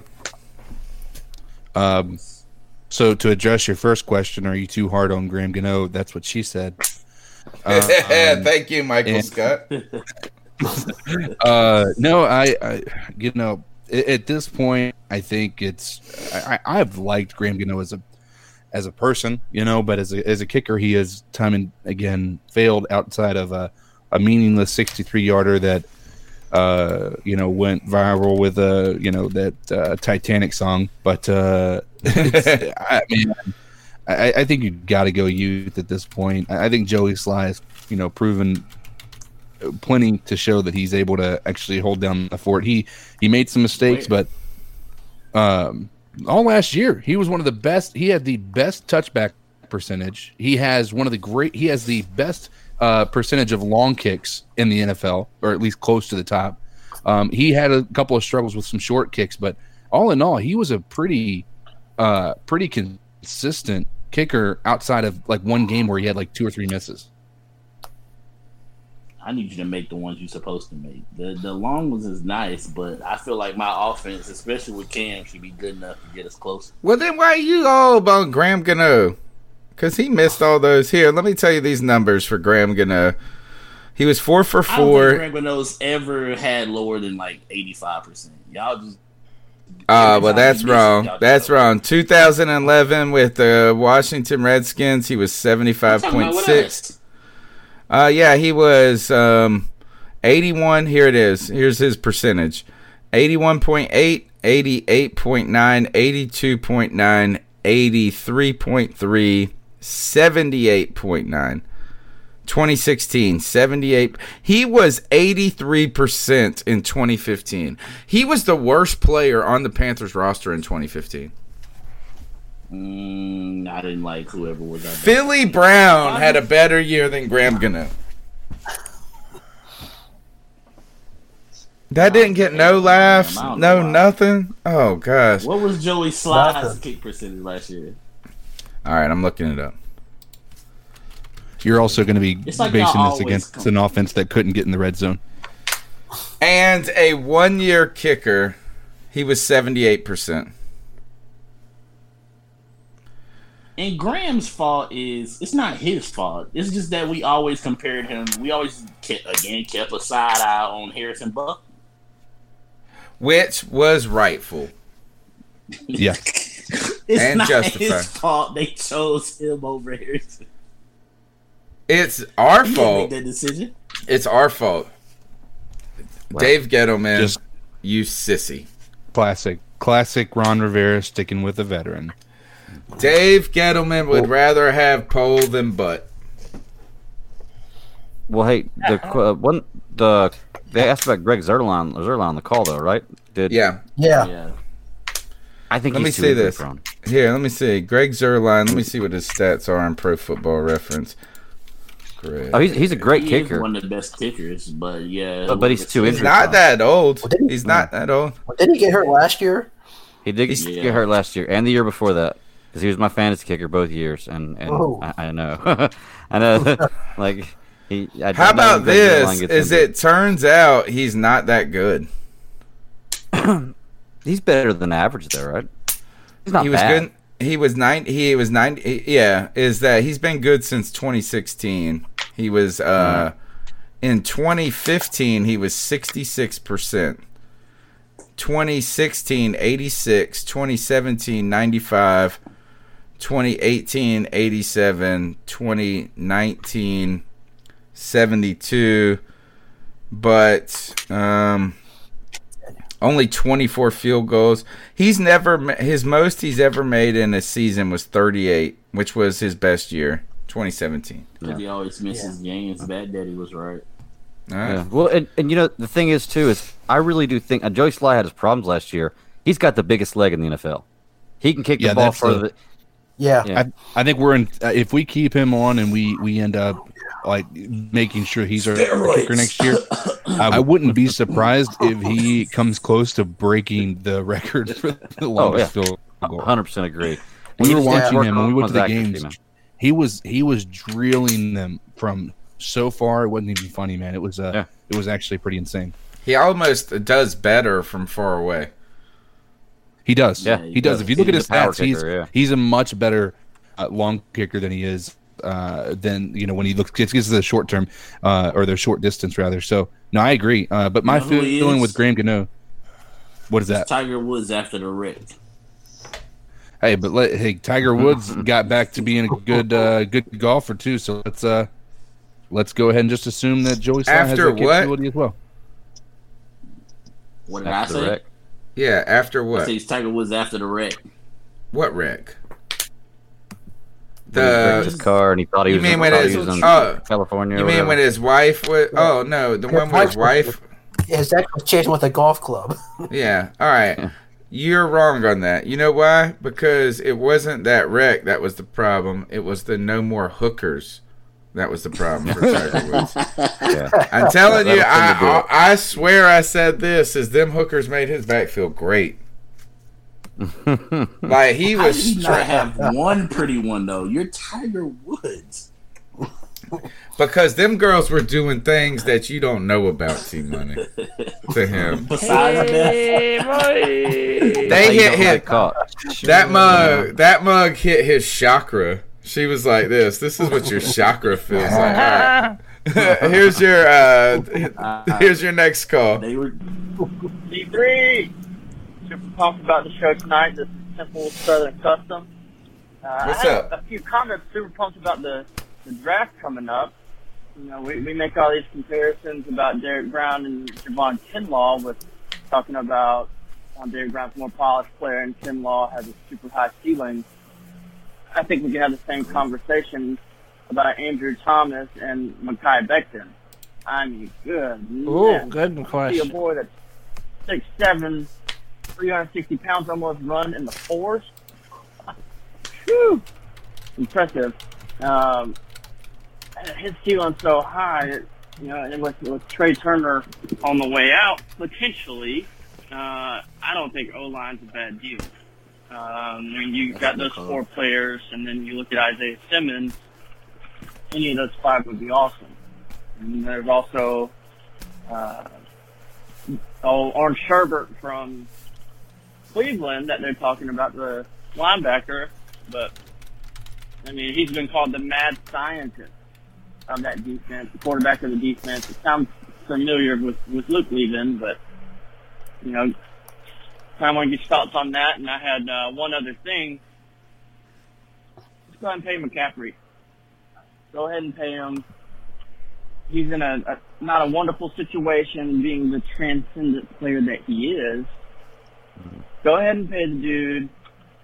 Let him make his money, and by the time this rebuild, retool, whatever you want to call it, it, is to a good point, you're not giving the farm away from McCaffrey. He's made his money. He still respects the Panthers. We need to do right by this guy because we've done wrong by so many Charlotte players. I don't know. Let me get your thoughts. facts. Thanks, D3. Cody, you're the you're the draft aficionado. I do have concerns. Last week we talked about was it Orlando Brown? Is that his name? And how tackle. Yeah. Yeah. it's like how terrible his stats his combine was, but while he played well in the NFL. Is there any concern that while these were names that were on your radar of guys, are there any concern that the combine could overly influence your beliefs concerning these offensive tackles? Well, yes and no. I mean, one of the things to remember is uh, yeah, offensive tackles normally don't test well. I mean, they're not the most athletic guy on the football team. I mean, uh, that's just kind of a given. Um, but one of the things that I, I, like about that call is that he, he put forth this kind of conundrum that I've been having when evaluating talent, specifically these upper echelon first round talents. And that's what do you value more, the floor or the ceiling? So, for example, I've been talking about, uh, uh, you know, I believe Javon Kinlaw. I would want to take a bet, a, a more long term bet on him than I would Derrick Brown because uh, um, Javon Kinlaw he didn't perform at the combine, but he has this crazy length and strength, and is built like the Juggernaut, dude. He reminds me of the Juggernaut from X Men. Okay, um, but uh, I think Brown is probably a more solid player right now. So our caller kind of poses the the opposite question to me. Um, I've been higher on Andrew Thomas because I believe he is a better tackle prospect right now, and he has been more productive in the SEC against better pass rushers. Mm-hmm. With that said, Tony, we need to play that other clip uh, for, for, for, the good people watching. And just watch and listen to this clip, and it'll kind of explain uh, what, what we're dealing with and what we're working with with Mekhi Becton. You can't get through him and he uses his length and pass pro. You can't get around him. And in the well, that all sounds good. Avalanche. When he down blocks, he just takes everybody with him, and he's moving pretty good. Oh my word! Somebody pretty good. Running that fast is. Hold on a second. Did we just watch somebody who's 364 pounds, the heaviest individual at the 2020 Scouting Combine? That, did we just see him run five one one. When he was training in Texas, Terron Armstead went down there to visit, and when he walked in the room and saw him, he said, "What is?"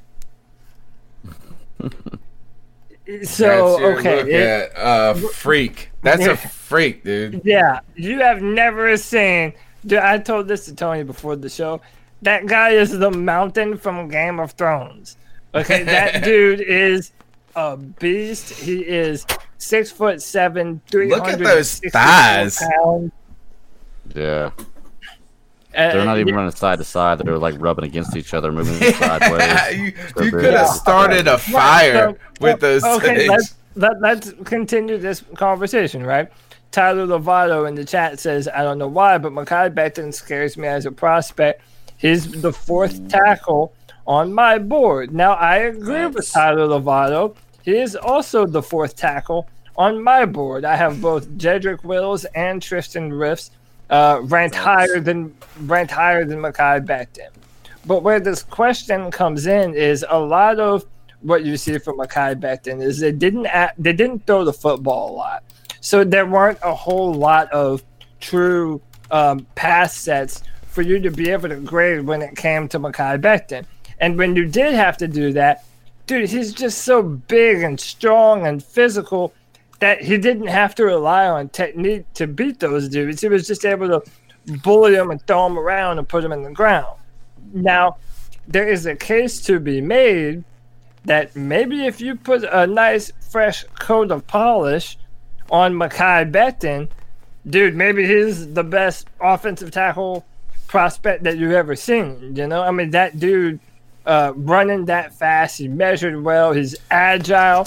What's his technique seven. like? What's his technique like? Not not great. And, I mean, like I said, and I, I don't even blame him for it not being that great, because Becton is so imposing that he doesn't have to have perfect fundamentals for him to just bully you over and knock you into the ground. Um, his feet are not the best, but it's more of a positioning thing. And I've never seen anyone beat him on a bull rush. I mean, the dude is a monster. Um, if you wanted to run the football, there might not be a better offensive line player in the entire draft than Becton. Um, But again, it comes down to this question on what do you value more? Can we It- afford to pick, tackle. Can we afford to pick a offensive player with this defense though? Yes. Yeah, I mean we're we're gonna have we're gonna have a few picks. Um, we'll be You able got to to do free spend those- agency too. Yeah, free agency. We'll be able to Okay. spend those picks All right. in other areas. So don't be hijacked. Don't be handcuffed by that. Bill Daughtry says that uh, I feel like I'm watching an AKC Best in show how they whispered while he was like, "You can't get around." Dude, but that, uh, but look, that's what I said earlier, man. It, it's very much this golfing kind of vibe where everyone's all hush hush and quiet. It's just it's and dude, in the next few years, they're about to make the combine a shit show, dude. It's, It's gonna, gonna be be, all, yeah, it's gonna I be agree. all the, it'll be all the bells and whistles without any of the substance. People don't even remember that the combine is mainly for the medicals and the team interviews that players do with teams. I mean the mm-hmm. the the No, it's not. No, it's not. Not because of analytic worlds, man. The analytics world has told us that these statistics, if you put them together in that spider chart, statistically you can draft people no Well, matter what. One of, Like the, one of the reasons that it is a good thing is if you listen to Matt Rhule and the players that he values, it's the more athletically gifted kind of players. So, uh, from a testing perspective, I think that information will be useful to Matt Rhule going forward as they narrow down the kind of players that they're wanting to fill out the roster with. But other than that, the game film matters more than combine testing. And as long as you pass your medicals, I mean, unless you bomb the combine, I mean, really, it you know that could happen where it tanks the player's value. But man, it's the- easier. even it, it's it seems like players climb in the combine like that you didn't know, and players that you thought were are really Some good stocks go up. fall. Yeah, but the people's Well, stock Orlando that goes Brown up. was a good was a good person to say that his stock dropped once he did really bad at the combine. yeah, and by the Wow. way, I'll even say Yeah. undeservingly so. I I liked uh I it liked, was uh, so bad though. He looked like a big bowl of Jello rolling down. The, he. So you're over here gushing about Becton. You're gushing about Tris Wirfs and all this. He was the opposite of all that. Like he couldn't do anything. But to answer Cody's question, I feel like when it comes to offensive tackle, I value more your floor than your ceiling because I can't have my quarterback out there dying while you waiting to hit your right. ceiling. Mm-hmm. I agree. Defensive tackle, I can wait on you for a year or two to get it together to be better. Like you can wait on Kinlaw to improve and be better than Derrick Brown at some point in the next couple of years. But if you do that with your tackle, like I can't afford to be waiting on Becton to hit his ceiling and Cam get put out for the year. Well, you can if you're trying to get Trevor Lawrence. I don't like Trevor Lawrence, so I would never try to do that. Uh-huh. Well, let, let, let me ask you guys too. Is Cody? You yeah, I said know that Cody about to get the evil look. Hey Cody, man, you're I- entitled to your opinion. You're allowed to be wrong if you want to be. It's okay. Cody, I don't know anything about this offensive tackle you were talking about, but based on what you were just saying, he doesn't sound like a guy that I would want to draft. He's not a long term type player because what it- what it sounds like you were saying to me is he's not he's not really good at technique. Uh, I mean, and and he which to me means he probably doesn't have the fundamentals very well. So if you take somebody who's just physically dominating, that fades. Like that Well, that fades, and there's feel like ways around that. you. right. really- and- Yeah, that's true. You can And- develop skill. And the, the, the, the question, it's not necessarily that he's bad at it, is that he hasn't had to do it a lot. So if you don't have the repetitions doing it, you're not going to be as good at it. Now, it might be once it gets into the NFL, gets in the NFL strength and conditioning program, uh, NFL offensive line coaches, and all this good jazz. And even in preparing for the combine, I mean, the types of drills and things that they do, it's all about being able to do both things run, blo- block, and pass protect in the NFL. But he just hasn't had to do a lot of it. So right now, That's why I agree with what Team How the hell? How said. old is he? I'm trying to Google it. Is that he's only a junior in college?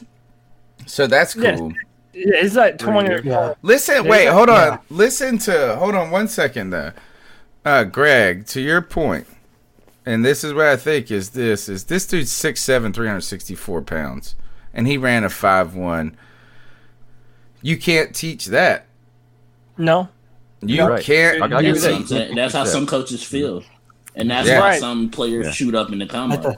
Which I mean, we could be one of those teams because you got to remember Matt Rhule has experience being an offensive line coach, so he might That say, is true. "Hey, I can teach him the technique because he's such a physically imposing player that I can teach him the technique to where he will be a great tackle." And the other offensive lineman that had a really good combine was Tristan Wirfs from Iowa. Yeah, that's true. yeah. Cody, he tell him about that- tell us about him real quick, Yeah. Cody. He's oh, by the way, Becton is twenty years old. He's twenty. Yeah, yeah. So imagine yeah, if you could imagine if you could shape him in a year or two, and he was here till he was thirty-two. But if he's that Yeah. big, is he gonna have weight issues? But the Yeah. he's Well, that 25? is a that, but he is six seven though, so like you can only be so slim at six seven. uh, yeah, but what yeah. if 360 something turns into 420 something? Like, Well- we don't want him to get as big as Kelvin Benjamin, guys. Facts. Right. yeah, right. We don't want to Yeah, really. that big. Uh, um, but so uh, you know, I, I think these are all um, you know really interesting kind of ideas that we're talking about because I mean, if if you're a team that does decide to take a bet on Becton. And you know he does end up being this once in a lifetime tackle prospect. Well, then you can say, yeah, you should have betted on the upside. Um, but listen, this is um, this is what I'll say. If you need an offensive tackle, this is the class to grab one. I I mean, uh, dude, Yes. this one, this is a crazy offensive tackle class. Um, Tristan Riffs, dude, Tristan, I'm so impressed with this dude. Every Yeah. time I, every time I watch film, I'm like, well, damn, is he the number one tackle? Because he might be, man. And, listen, the dude is six foot five, 320 pounds, 34 inch arms, which is right where you want him to be. Uh, 10 inch hands. The dude ran a 485 40 yard dash at Yeah, he got fastest out of 320 offensive pounds.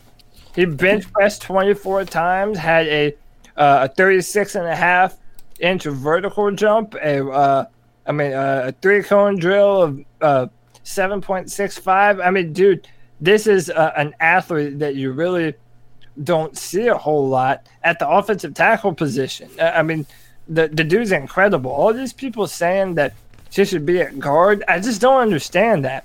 It's so hard to play tackle in the NFL. If you can find a player to play tackle and do it well, then you need to let them do it, man. Let them have the tackles are always getting beat because they fear speed, right? So these big boys, they fear speed, so they they anticipate that outside move. And what these mm-hmm. these edge rushers do to these guys, and we've seen every left tackle for the Carolina Panthers since Jordan Gross this has been the problem is because they can get beat. They're vulnerable on that outside because that first step. Look, Matt Kalil used to jump like a half damn second before, and they didn't even call it. And he was still getting beat like a damn drum. But then those guys do that one or two times and they set him up. And then they go out, in, out, in, in, in. And then they start beating their asses inside. So you that's, do. That's because the defensive end got way more athletic faster than the offensive tackles did. Yeah, and now you're seeing the kind of natural adjustment. Is that when you have these players like mm-hmm. Chase Young and Von Miller and Myles Garrett and Brian Burns, I mean, the natural evolution is that if you have any chance of stopping those guys, your offensive tackles have to be more athletic. Oh. and by the way, if you if you look at a picture of Tristan Riffs at the combine, it looks like a child drew his legs. I mean, they're disproportionately large.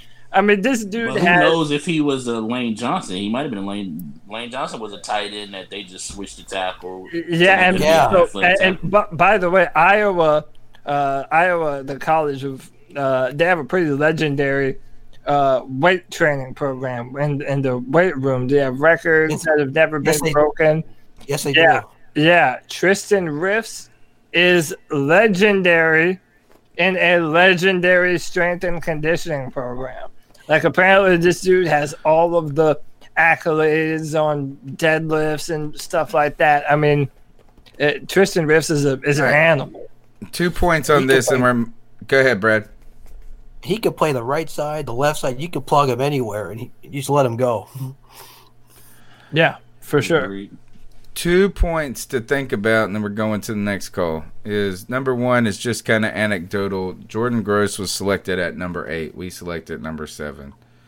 So, kind of a parallel there is you get that guy that can be the guy. The question I have with Mekhi Becton is that while he's giant and fast and all of this, is does he fit the qualification of kind of what we've heard Matt Rhule talking about making guards and these guys kind of slimmer and more athletic. And to me, the Tristan, War, what is his name? Tristan what? Riffs. Just say like a uh, yeah. Just Riff, like a guitar riff. All right, so Tristan Yeah. Tristan guitar riff sounds like he's kind of more the Matt Rhule player than Mekhi Becton is, if that makes sense. Yeah, I mean, in some ways, yes. in some ways. I mean, Right. i- i- again, um, it's not. It's know, just. It's just trying to find anything at that point. Like if you had the choice between Becton and Riffs, that's what we're kind of looking at. Is like what is your preference as a staff and what you see. Six seven. and that's Six seven part, is a yeah, yeah, and six seven is almost a little too tall. I don't That's- think so. No, okay, that is tall, man. Dude, so, so by the way, uh, Trent Brown, who played for the Patriots when they won the Super Bowl, is with the Raiders now. Yeah, Uh, he's six foot eight, and Okay. he got paid all the money. okay. Yeah. And, and he didn't test anywhere near as as good as Mekhi Becton. Um, and All by right, the way, get- You can have some struggles if Yeah. you're that tall, just because player Like getting out of your stance. around, pass Yeah, exactly. Your pad level, that type of thing. All right, let's keep going with the calls. There's still more to go. 252 228 5098. Tyler Lovato next. Hey, what's up, C3? It's Lovato. I've been thinking a lot about uh, Cam and the future of the team, and why I think David Tepper's gonna he's choosing to rebuild rather than keep Cam. I mean, since he bought the team, first two years he's been the owner.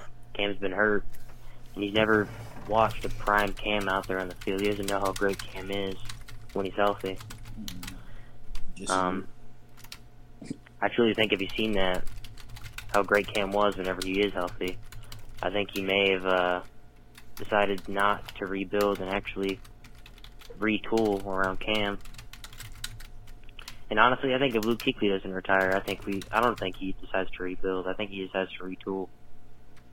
But after he hires Matt Rhule, a rebuilding head coach, after he sees Luke Kuechly retire, he sees Cam get hurt for two years. He just thinks, all right, enough's enough. I'm to strip this team out. I'm to trade every asset I have if I can. I'm to let all of my free agents walk. James Bradberry. Our defense looks like a mess right now. It's there's only, the only building block we have is Brian Burns, and he got like three starts last year. It's ridiculous. I'm honestly just sad for Cam. Like we we ruined this man's career. This man never had an offensive line, and I was th- I was thinking about it from a fan perspective. If Cam Newton's quarterback next year, I might buy a ticket. I might go. I might want to go watch a game because of that. But for the long term success of the team, I don't want Cam here. It's sad. We're just gonna mm. ruin this man's prime. We we already have ruined his damn prime. I don't know how I feel about What's that the point of position. keeping Cam next year if we're just gonna who's be gonna talk him rebuilding? down? and it's going to take us at least two to three years with all the holes we have on our team. By the time Cam has a team around him again, he's going to be 33, and I think he honestly doesn't play past 35 with all the injuries he's had. And I heard CK last time mention, well, Tom Brady's playing and Drew Brees is playing because of modern sports medicine and technology. They can extend their careers. Yes, that's true. But Drew Brees and Tom Brady are anomalies. If you look into history, the, the, there's not many quarterbacks that play in their 40s at all. I don't think Cam's going to be that guy because of all the hits he's taken. Plus, those guys, T- Drew Brees and Tom Brady, they get the ball out in like 2.5 seconds, and they rarely take hits. Cam Newton takes so much, so much hits since he's been in Carolina. He's never had an offensive line. He never had help. I don't want to see Cam here next year if we're going to rebuild. It looks like we're rebuilding right now.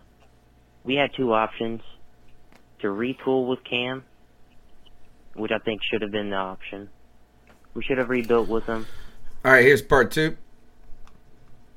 Hey, it's Bravado again. All right, enough uh, ranting about Cam and All right, the oh, all right. rebuilding, all that No, if you're gonna change subjects, I want to put it around to everybody. I'll start with Brad. Did we waste Cam Newton's career?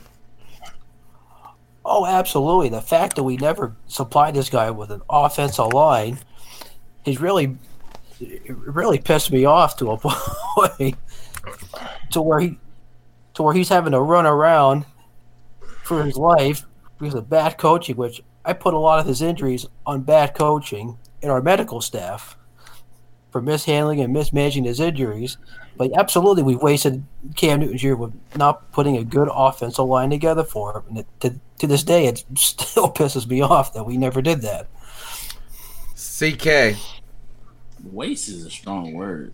I know, I know. I mean, it's Yeah, kind of, I- I'm kind of, I'm wavering with you. let's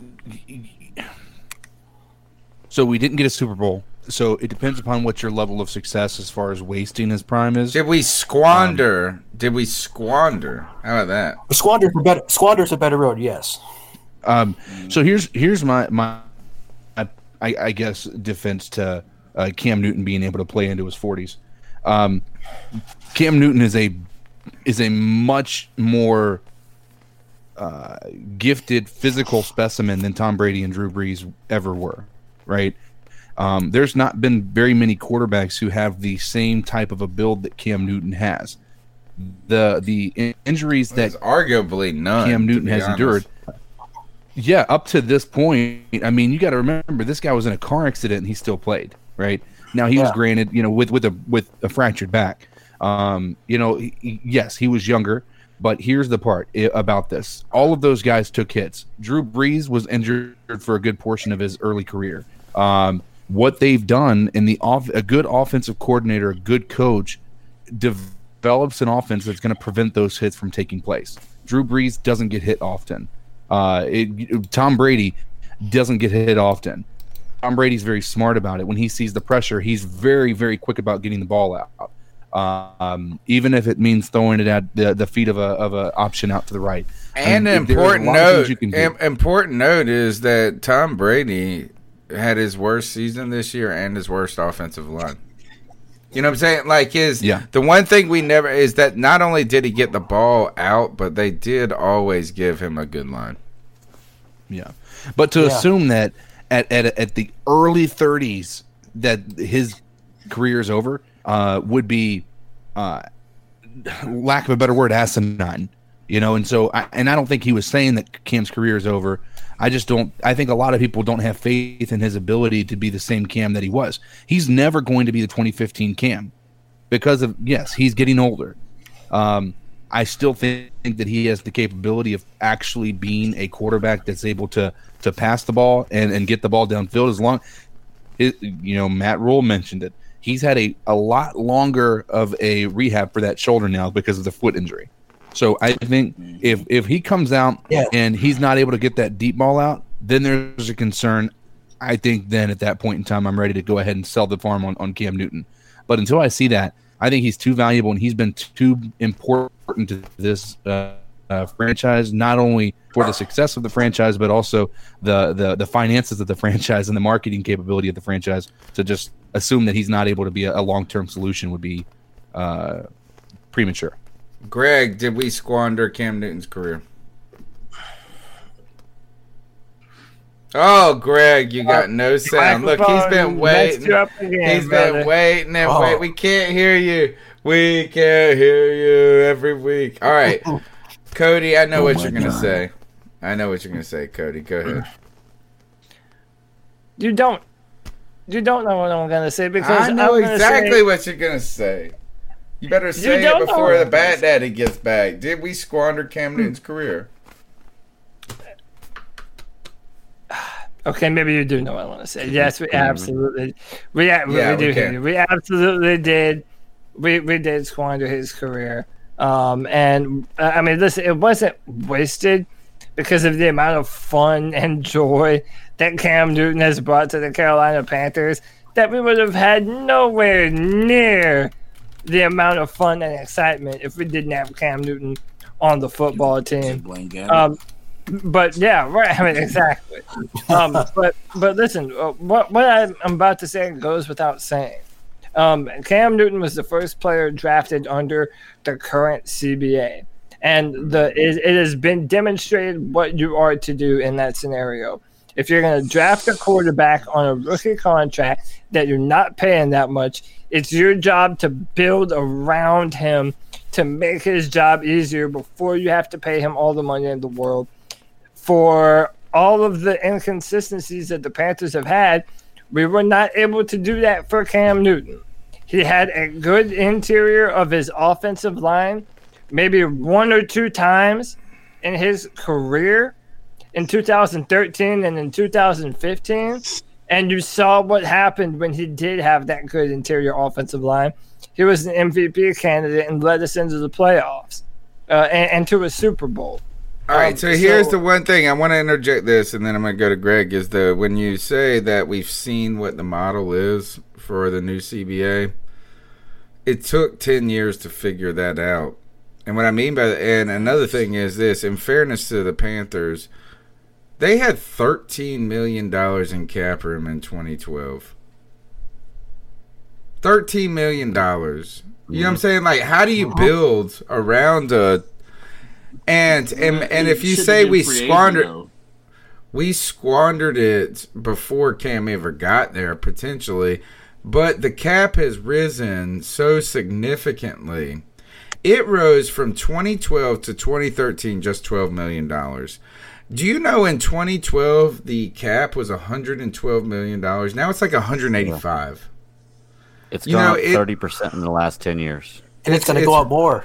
It's Yeah, really, it's gonna go more every and year. so I do, I understand that, but I, I almost uh, that looks at it in a vacuum of not looking at the cap though, at all. And like we didn't even have any money. I like how do you do it? Okay, all right. Uh, go, let's go to Greg. Did we squ- squander Cam Newton's career? Squandered, yes. Wasted, no. And I think it goes back to what CK was saying. It all depends on how you define success. Because we did have some success with Cam Newton. We went to a Super Bowl, a couple playoff trips. He had an MVP season. Um, so, so I would, I wouldn't say wasted. No. What you got to look at it from like what Tony's kind of saying here too is with the salary cap. While we didn't give him the offensive line, how do we know for certain that Cam Newton, when he was younger, didn't say, spend money elsewhere and I can protect Oh, myself he- in the he didn't offensive say- line because that's his Well, style. he of didn't say- they I'm- didn't I'm just, listen I'm, to his I, I- ass. I'm, I'm just okay. Maybe maybe if he didn't say that, how do we know that the franchise wasn't saying, "Well, we can compensate this way"? because, you're exactly while we right. didn't have an you're offensive line. You're exactly right about that because here's the problem with Cam Newton. You're right. Is Cam Newton gives you the and I've always said this. He gives you the luxury to cut corners in places Mhm. that other guys can't. Agree. You mm-hmm. know, so But- you but could why- be like, look, Cam can handle that. And we're not going to have the mm-hmm. best offensive line. We're not going to have the best wide receiving core. No, we've got Cam. He's like, it's a double edged sword for Cam. Cam is his worst enemy because he's so fucking good. Yeah, I agree. and, and you know, just to wh- while we didn't give him the offensive line, we did give him other stuff. He had he had a couple of great defenses he played for. He's had mm-hmm. some offensive weapons. I mean, you can you can name out DeAngelo Williams, Jonathan Stewart had some really good years. Uh, Greg Olsen's a great tight end to have. He got to play with Steve Smith. Whether you like it or not, Kelvin Benjamin had a, had a couple of good seasons with Carolina. One really. before he before he started. Yeah, but he's also nah. I, I don't think you can say No, he's had I I offensive get that. weapons. I don't even think that's a good thing to say. I don't think we can. Well, can. I'm not say saying that. he had phenomenal yeah, one offensive good, weapons. yeah, one good Yeah. year, his rookie year. Yeah, And- is and he it had two tight ends and Steve Smith that football. year. Yeah. Yeah. Is he he But- was the weapon. That's the thing. The Panthers relied on him to be the weapon and we tried to win games by keeping the other team under 17 hmm and Cam getting us 20 by himself. That was the thing. They had the men- they had the mentality of you don't need tanks when you got an atom bomb. You know. All right, let's go to Yeah. T Money. Did we squander his career?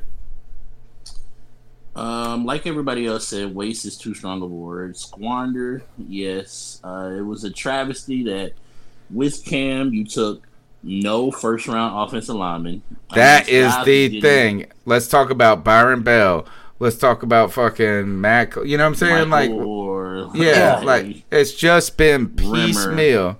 Remmers. Oh, the fucking worst. Remmers. Wow. Oh god. So I mean, most teams, every other team that I've seen thinks like that. I mean, you take Jameis Winston, you follow that up by taking Donovan Smith. You take Andrew Luck, you follow that up, you get Anthony Castonzo. You take two tight ends in that draft. I mean, they took Dwayne Allen and um, I forgot the the other the tight end they had from Stanford. Doyle, Jack Either way. Doyle. Yeah, uh, you take people to complement your quarterback.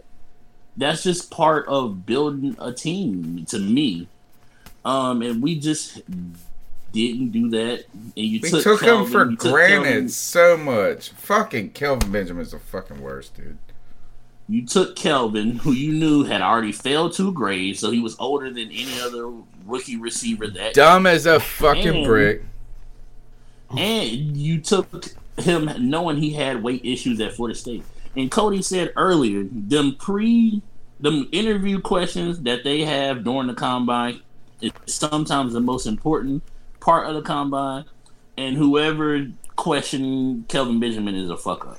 We just Yeah. say that. Think Morris Claiborne. Think Morris Claiborne with the lowest score in the history of the Wonderlic. Kelvin Benjamin couldn't have been far behind. Let's keep going with the call. Tyler Lovato back again.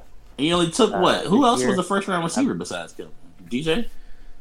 Uh no, that year it was oh what for us? No, I'm saying ever. The whole time Oh. we had Ever? it was Yeah, only yeah. what DJ and Kelvin, right? He, We really- Kelvin, yeah. Steve Smith Yeah. has been the best wide receiver that Cam Newton Third has round. ever played with, and Steve Smith was on our Absolutely. original was on our original Super Bowl team. So I mean, Absolutely. just a tight end. Uh, I mean, Greg Olsen has been his most reliable receiver since he's since he's been playing in the NFL. That And offense really was not- dope under Chudzinski though. It was. Olsen, it was. Shockey, Steve Smith. They put But he let he let the They- running backs that we ended up getting rid of anyway talk Chud out of the door.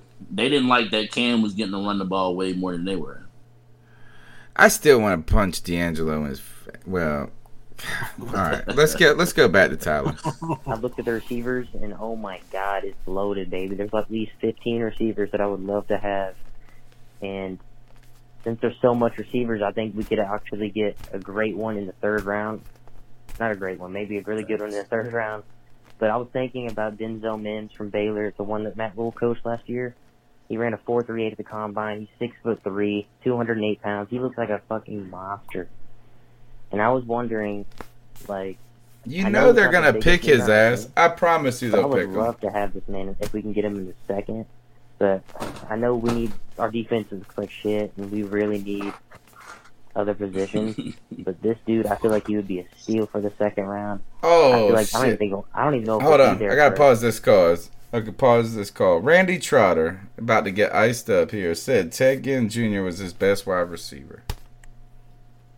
That's some bull. Highest drop percentage in the NFL that season, guess. Yeah, He's had the most best. touchdowns as a wide receiver. Ted Ginn got Good better after, yeah, but still, he's better. We he was better while he was here, but not the best. Steve Smith, that those two years, he was better. in the second round. But I was wanting to think, ask Cody what he thought about that. Denzel Mims or uh, what what position do you think we need to take in the second round? And Dude, we uh, should draft three defensive players in a do row you think right it's now. possible we even get one, a receiver in the second, Mm, or do you think that's too high? depends Do you think we need to wait for the third to get a receiver? Yeah. Who we That's just my draft question. first? Keep on. So uh, listen, man. I mean, I I so badly want to be able to answer these questions with a good answer, but we're just we're still too soon in the process. I don't You know. won't know three do. weeks from now either. It don't matter. No, Come. I wouldn't you know. won't know. You won't know on so, draft night. Seven is so you, seven is so you have to wait to see who's on the board. That See how the board- see how the board really falls. I mean, listen. and, and see how he did free agency too. So Yeah, that's that- lot that- that's do what I'm it. talking about. You're you're one of the things. Love him or hate him, Dave Gettleman had some one-liners that that made sense. Uh, okay, your your free agency does set up your draft, Which he And- never fucking did, asshole. And he Gosh, he was the worst Yeah. at And- doing his own. If he Nah, listened he to would try. himself, He tried. He tried. He would. Try. not that year we drafted three fucking corners back to back. In theory, that's what you would. We had to though. Uh, Because but I will he say Yeah, but how did many of them worked out? There None. are. I mean, it's Daryl really worked out, just not for us. Yeah, not He for did us. not work out, man. He Exactly. worked out. Not In, for us. What He's working out for Oakland. no, he is not. No, he is not. He actually has became a good corner. Oh, N- shit. not even playing.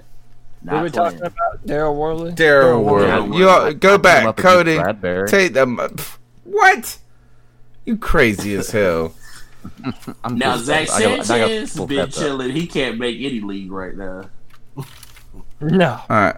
But Back- you, you, you want to make sure that, that your free agency sets up your draft.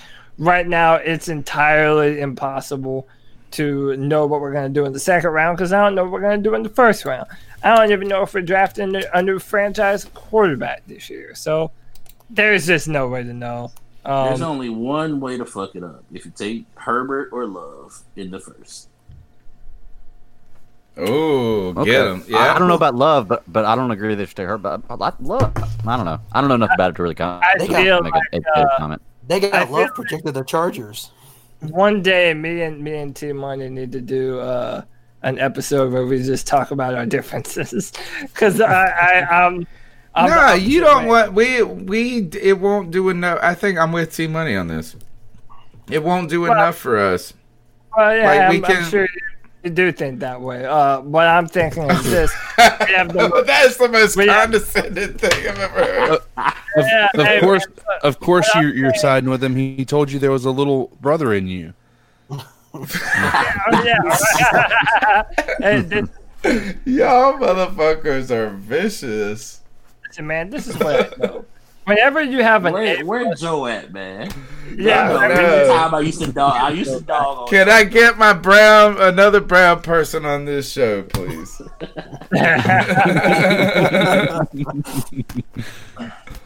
Um, but no, the the final thing that I'll kind of say here is that um, i- there are players that you take a bet on and that you're willing to bet on, and uh, I would say that Justin Herbert would be a player that I would be willing to bet on. Now I understand I think a lot differently uh, about this than most people, and I don't have enough time to really delve into why I think this um, tonight, but um, if I'm I'm not upset if we end up having to move on. How about this? Do we need a Well, I- receiver I'm- in I'ma this tell you, draft at some Hurney point? Right now, if you're watching this, Marty Hurney, if it's Derrick Brown, Isaiah Simmons, all on the board, and you take Justin Herbert, you're gonna have to see me. I agree. I agree. I agree. I see. That's how I'm kind I of. agree I'm too. with you. I'm Uh, with you. So I um, I answer what- that, Cody. Answer that. what what specifically? Yeah, you're at you're you pick have seven. Derrick Brown, Isaiah Simmons, or Okudah, whichever one I think one of them will be there, and Justin Herbert are all in the room. You gonna take Justin Herbert first? Well, uh, well, hold on. I- I- Are are we under Nah, the uh, assumption that that that Cam Newton is coming back for Nah, the final I- we year? don't care. We don't care. How about this? I don't Is care. that Even If if, you're- if, if you're- if you pass on Isaiah Simmons for just uh, Justin No, but Herbert, listen, the context would you matters. be okay? No, it doesn't. No, It it doesn't. does not. this this is what I this is this is There what I'll say. no- this is what I'll say. You just Even said he Cam- was a even with- generational fucking player, dude. even And with yet- Cam, even with Cam not being on the board, if there's nothing I see in Justin Herbert that I can't get out of Jalen Hurts in the third round.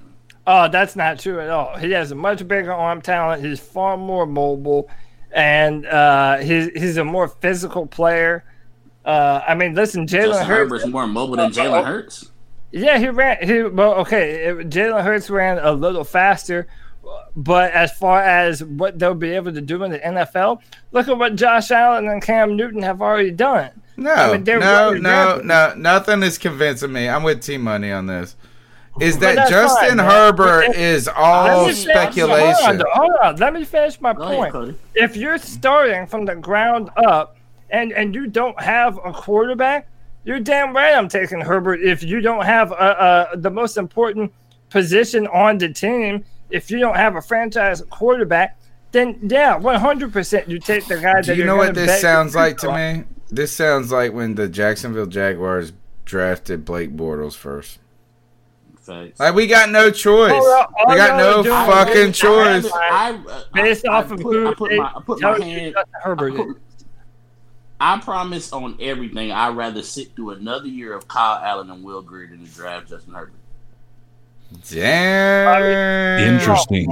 Uh, no, that's fine. hey, yeah, Justin Herbert is a better player than both of those dudes. Nah, we're not I- I saying tell you that. what, That's not what we're and I- saying. Is this is in the the thing is this is that you're saying this is that Isaiah Simmons is like a it's almost like a no risk. Deci- Is no risk. And not only is it no risk, you're talking about this.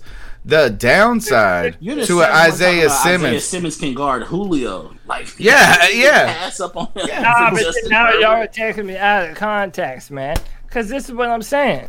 If Cam Newton's on the football team, yeah, I'm not drafting Justin Herbert.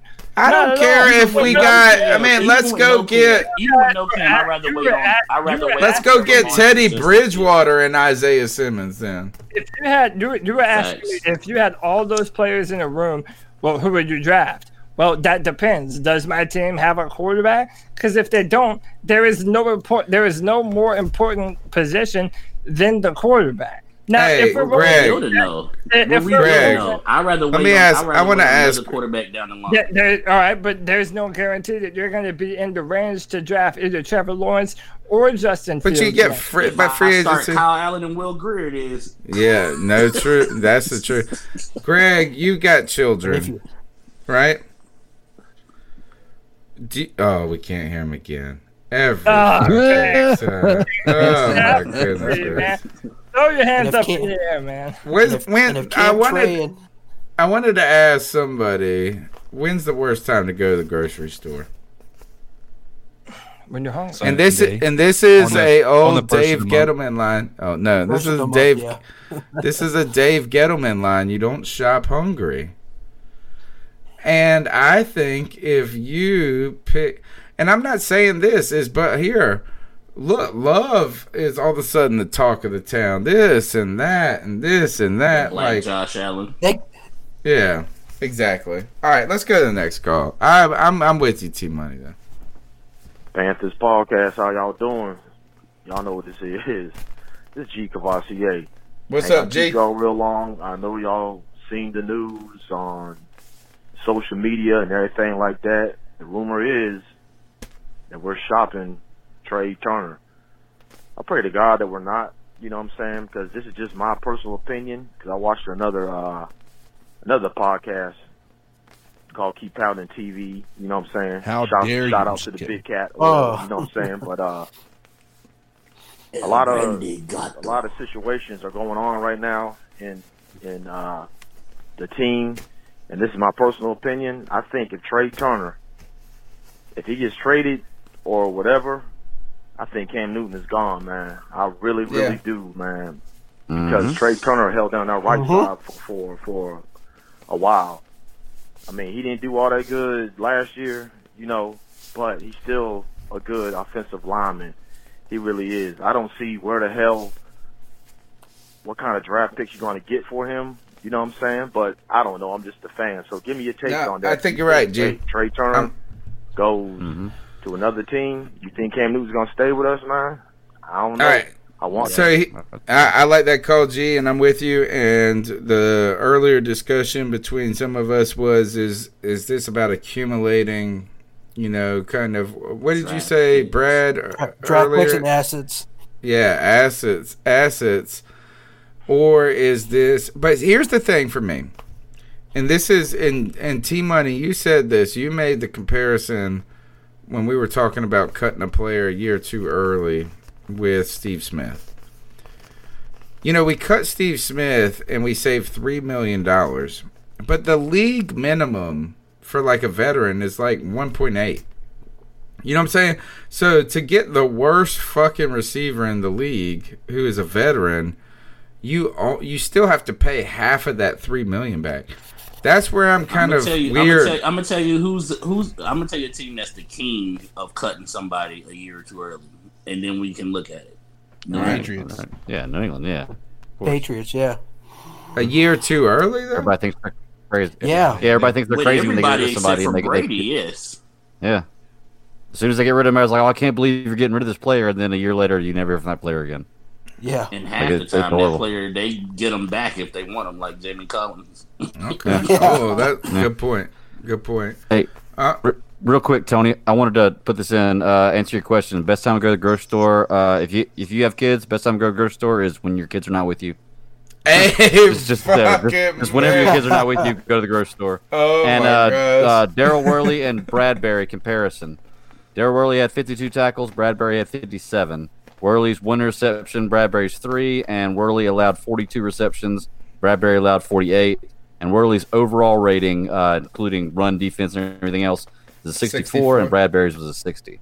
So Dude, they that- are pretty comparable players. Dude, that's had- fucking wasn't impressive. bad. Yeah. That, that's impressive considering that more people were throwing at Daryl Worley No, because that's James Bradberry is supposed to be our number one corner. lies. He's got to play Actually, Julio. He's Bradberry got to play 81 Mike Evans. targets. Bradberry had 81 targets, and Worley only had 74. So they, I mean, Worley had slightly less targets than Bradberry did. Dude, he had to play Julio. He had to play Mike Evans. That's his argument, man. I should That, done big that's a good point. That's a very good point. Yeah. All right. That's all he really. Man. Daryl Worley was He trash, I mean- dude. He is trash, man. He was Not sorry in when he was. Not in Oakland. I'm just Not- saying he's just as good as the Bradberry. Raiders. You know. Uh, I disagree with that. All right, I want to go. I I'm gonna go watch that, the but film. Worley was a way better looking corner in Oakland. Dude also has been it fell asleep in the middle of a fucking intersection, drunk.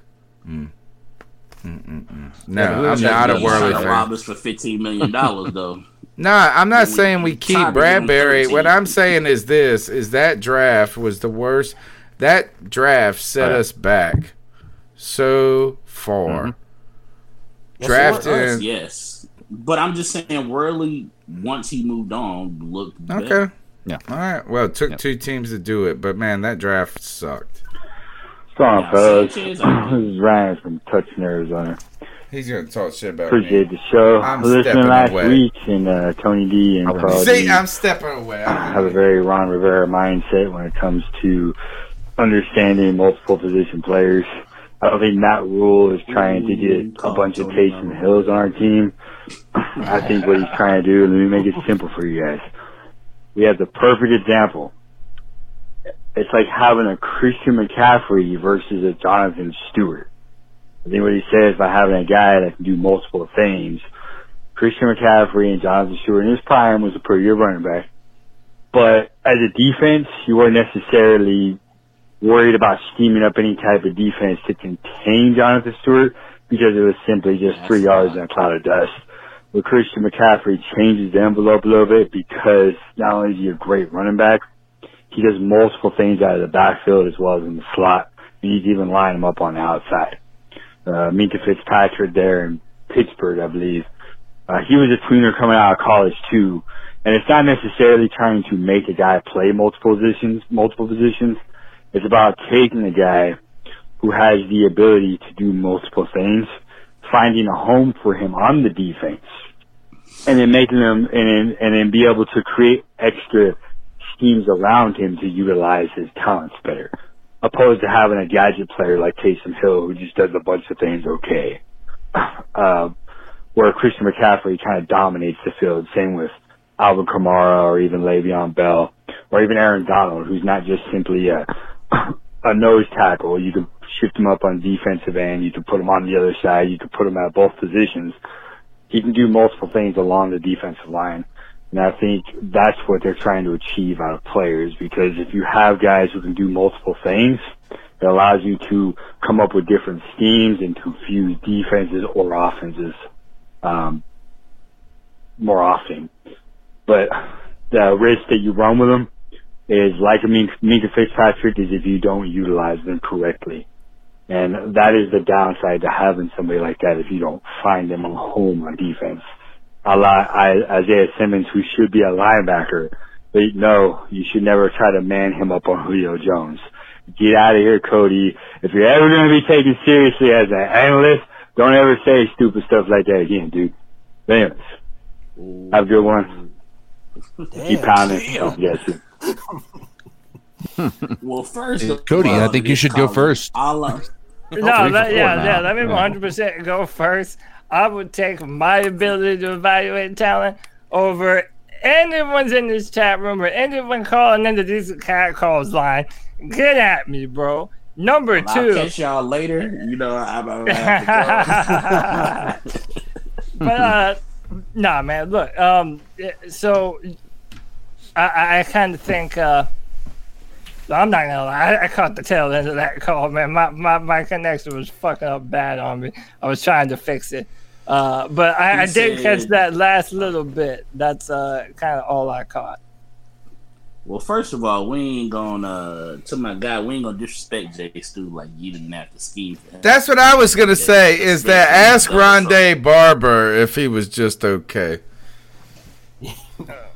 Yeah, uh, but I do. I mean, the rest of that, I see his point. Of you have to manage a Christian McCaffrey the right way, which a lot of people, especially fans of other teams that I know, didn't think we were gonna do with Christian McCaffrey. Um, so other than that, I mean, I do agree with that, but we're not gonna play Jay Stu. That's all I want to say. Y'all Yeah, I, is that first of all? Is that double trouble year, man? Those two running backs, Jay Stu, they they owned it. But when I all right, so thinking and listening to his call with the position as player, and in reaction to what I said, I think kind of, you know, when we're in these top ten picks, sometimes that doesn't matter, right? Because these guys are so good that they're going to find that home. Except for one of the kind of things that I have, to me, I get concerned about what I see as a Vic Beasley. And I'm not saying I say, I'm I'm not comparing him to Vic Beasley. What I'm saying is this is that so many times we see these players and we're like, man, they could be a defensive end, they could be an outside linebacker, they could be who quit oh, you're a Carolina fan, right? T Money? Mm-hmm. Yeah. Quinton Coples. Quinton Coples. You know what I'm saying? Okay. Is that But it's again, like that comes to, that comes with what we talked about earlier with the coaching. Atlanta never gave Vic Beasley any moves to this day. It's either straight speed or he ain't gonna get anywhere close to the quarterback at all. So somebody should have figured, hey, if I have a good defensive line coach, I can teach Vic Beasley with all his athleticism the moves to be a good defensive end. Well, maybe they didn't interview him well enough. I mean, when they were saying that Dwight Freeney was trying to teach him his spin move, I mean, you gotta the coach can't teach him that. The player, yeah. and you know what? That's kind of the the opposite argument to me. So I'm thinking about the guy who is doesn't have a place, but there is a positionless player who is the guy who plays up into a place. I mean, if you think about Dwight Freeney, he should not have been as good as he was in the NFL. You know what I'm saying? Like he was a positionless underweight for a player. Yeah, he was a positionless player who found a way to become dominant. So it's a t- it's a- somebody, either himself or somebody, taught him that spin move that was unstoppable. I think though with Isaiah Simmons, when you see his body composition, is there's no way. It's almost like it's very similar to what I say with Cam Newton. Is that like if I'm picking a pickup ball, like if we playing football in the backyard, like I'm picking mm-hmm. Cam Newton every time for number one. Like that's my guy. Like that's the guy I want. Mm-hmm. Is Isaiah Simmons is of that class of player. It's just like that big fast motherfucker. I'll take him. Exactly. Next. Because he's uh-uh. that big without having to sacrifice size. Yeah, yeah. Doesn't sacrifice speed, doesn't sacrifice strength, doesn't nothing. Just fast, big. It's a freak. He's a freak, dude. That shit is crazy. He ran that fast. I'd be interested to see Cody. Is his side like wow? those sprints are impressive, right? A sprint is impressive. It's not the same as like start and stop speed. shows on film. Does it? It shows on film though. His, his Good. ability to go sideline to sideline to catch people. It shows on film. He, he does it all. He does it all, and he does it all well. All right, Um, next call. Next call. What's up? What's up? C3 fam. This is Carl D. What's going on, Professor T? What's up, Carl? And, uh, The whole C3, panel tonight. The man himself, What's up? the stat dad D. and the arguably, and I say arguably, the guru of NFL scouting, Mr. Cody Lackey. Yeah. You know, Carl is about to talk a Oh, gang of shit about me. I've been doing some Arguably. research and He's a- scouting he's as I off the time a lot of times do. I have some sleepers I want to say after this that I've looked up and also observing the combine. First, I'd like to start off with say, Cody, I called, I nailed it. I said Ruggs was not going to get that um combine record. Told you he wouldn't get it. He Oh, ran a 4.27, which Ironically, that's what Barry Sanders ran when he did the comeback back years ago, and which I know because I had the T-shirt, which had all his combine numbers on there. So does Garth Brooks, Um, who loves you can tell, I'm the other But anyway, I got some sleepers. I'm going. I want to go over with you. Cody, you, we had our thinking about um Isaiah. Well, Cody, I have a guy that I'm not sure you really talked about. A linebacker by the name of Willie Gay. He's very athletic.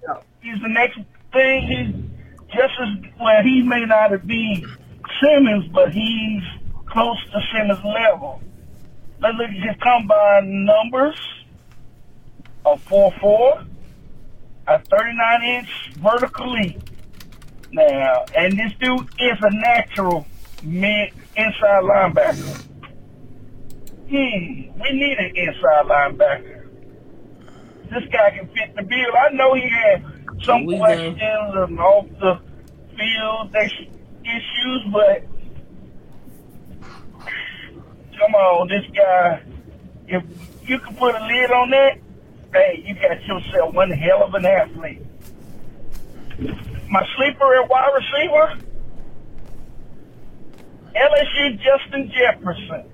I mean, he wasn't the as good as Ain't no season super he no had at. LSU. He still wasn't talked about as one of the top receivers. But at the combine, he, you know, I, I thought the guy had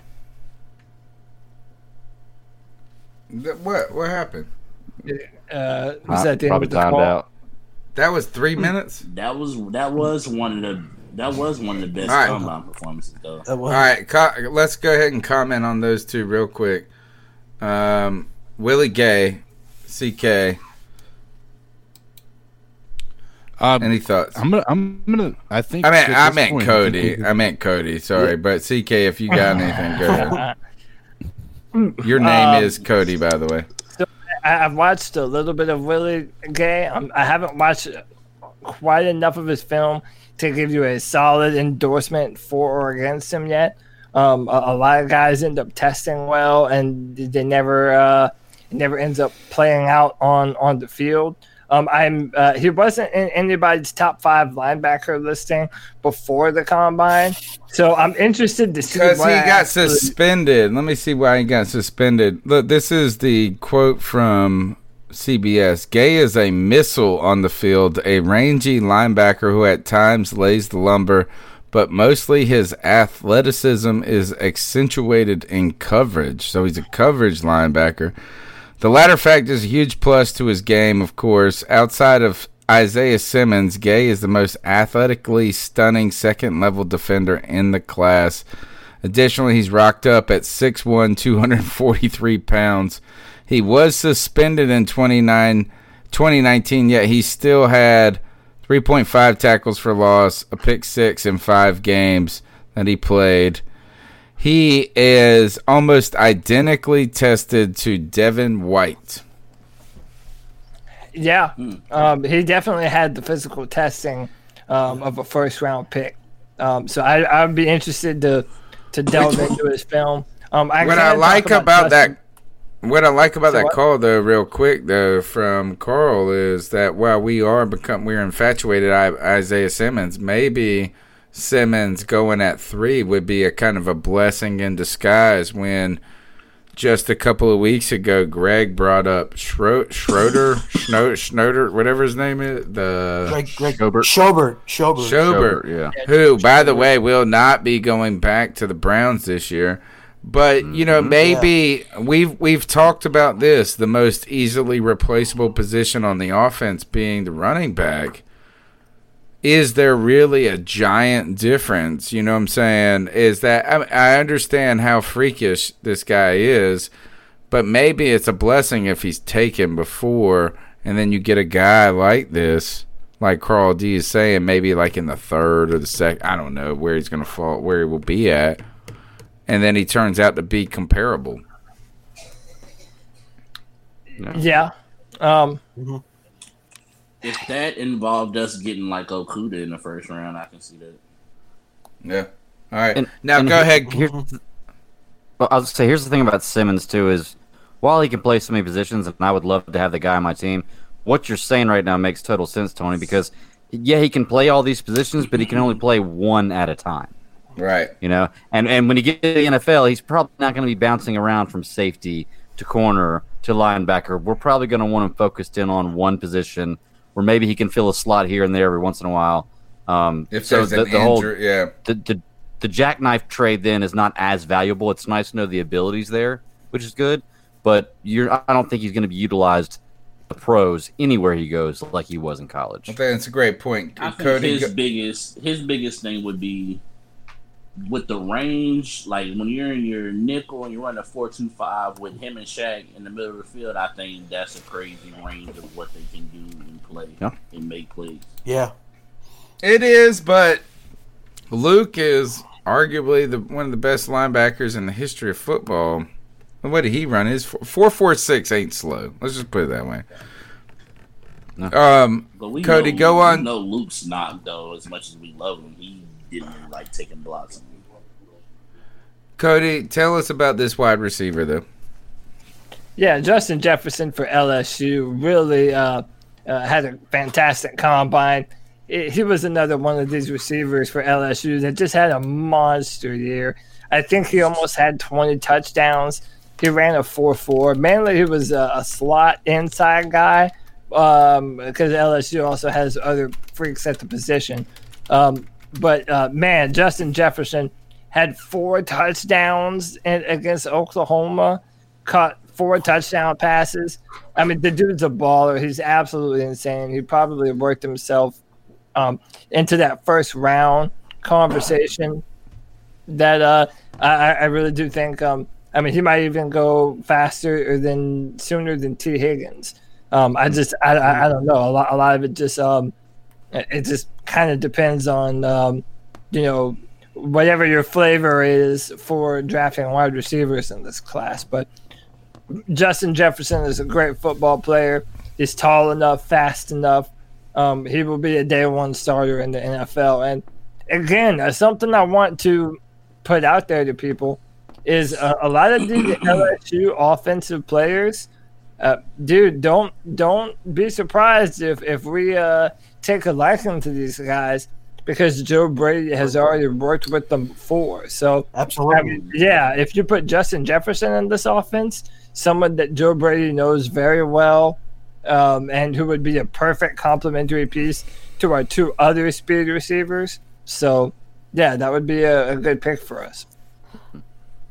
Justin Jefferson would be the first big receiver we've ever had that can separate from people. Well, he's Like not smaller big, big. Like what? He's like six foot, six foot one. Like he's not a. somewhere, somewhere in there, yeah. Yeah, he's not. He's not a When you watch him, he plays big though. He No, he definitely is hard to get. He does. He's, he runs through tackles. Uh, his run after the catch, catches ability is like a big dude, but like a small dude at the same time. You kind of. Here's the thing: is he is what you wanted LaFell to be. Yeah, yeah. You know, LaFell Or, was uh, a bigger. or, sta- or, or Funchess. Yeah, LaFell was. Oh, both of those are bigger. You know what I'm saying? Well, But Funchess, we I- knew it's like Kelvin. They both ran slow at the combine. Yeah, man. Uh, I th- actually think LaFell was better than both of those cats. That's my Funchess would have been a mean tight end. Uh, no, he would not. He's a sissy, bro. He can't play no tight end. He's a sissy. I mean, he As a pass catching tight end, he can run away from some linebackers and safeties. Yeah, but he can't block for shit. He can't do nothing. He gets muscled up by a damn run the ball. five ten by a five ten corner. He gets muscled up like a little bitch. You know why? Because what's his favorite You don't food, guys? The tight end to block though. What's his favorite f- food?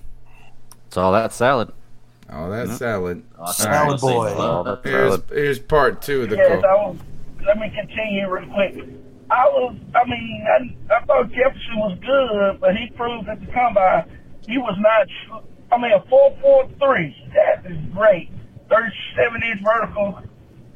That's not bad. Hey, if we can get him in a later round or like a second round or something, hey, do hey in the Brady in um what's his name system Brady system. You already know system. Never know. Put him with um our two bad boys. We might have ourselves one of the, the best receiving corps. All right.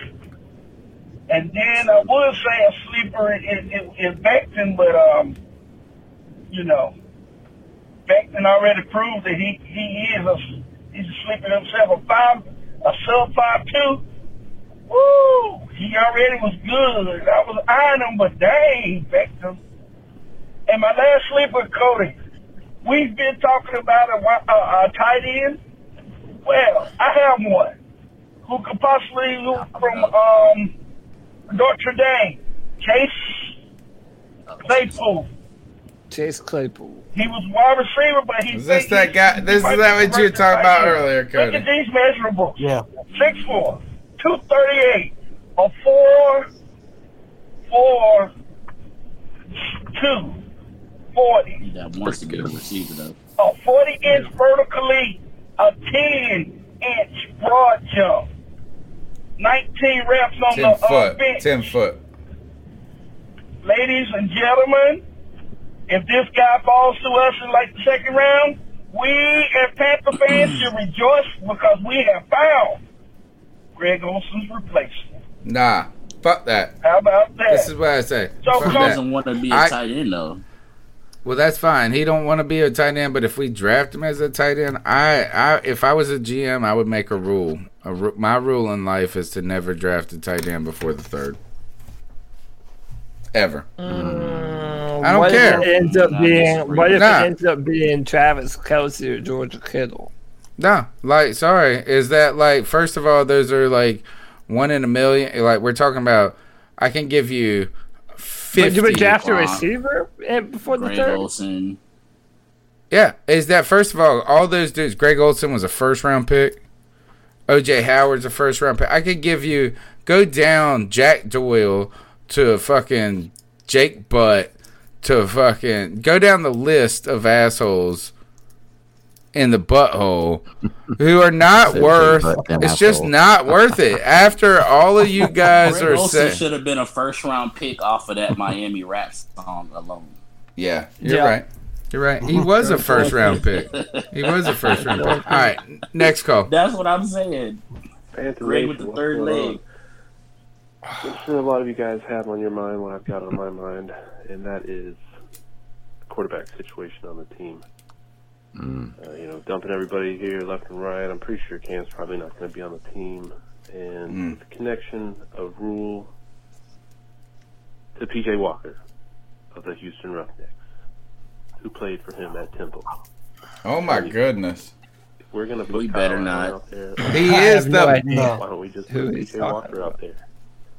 Ain't PJ no Walker is the Walker's best the quarterback in the quarterback XFL. He is the Patrick Mahomes of the XFL. Facts. All right. yeah.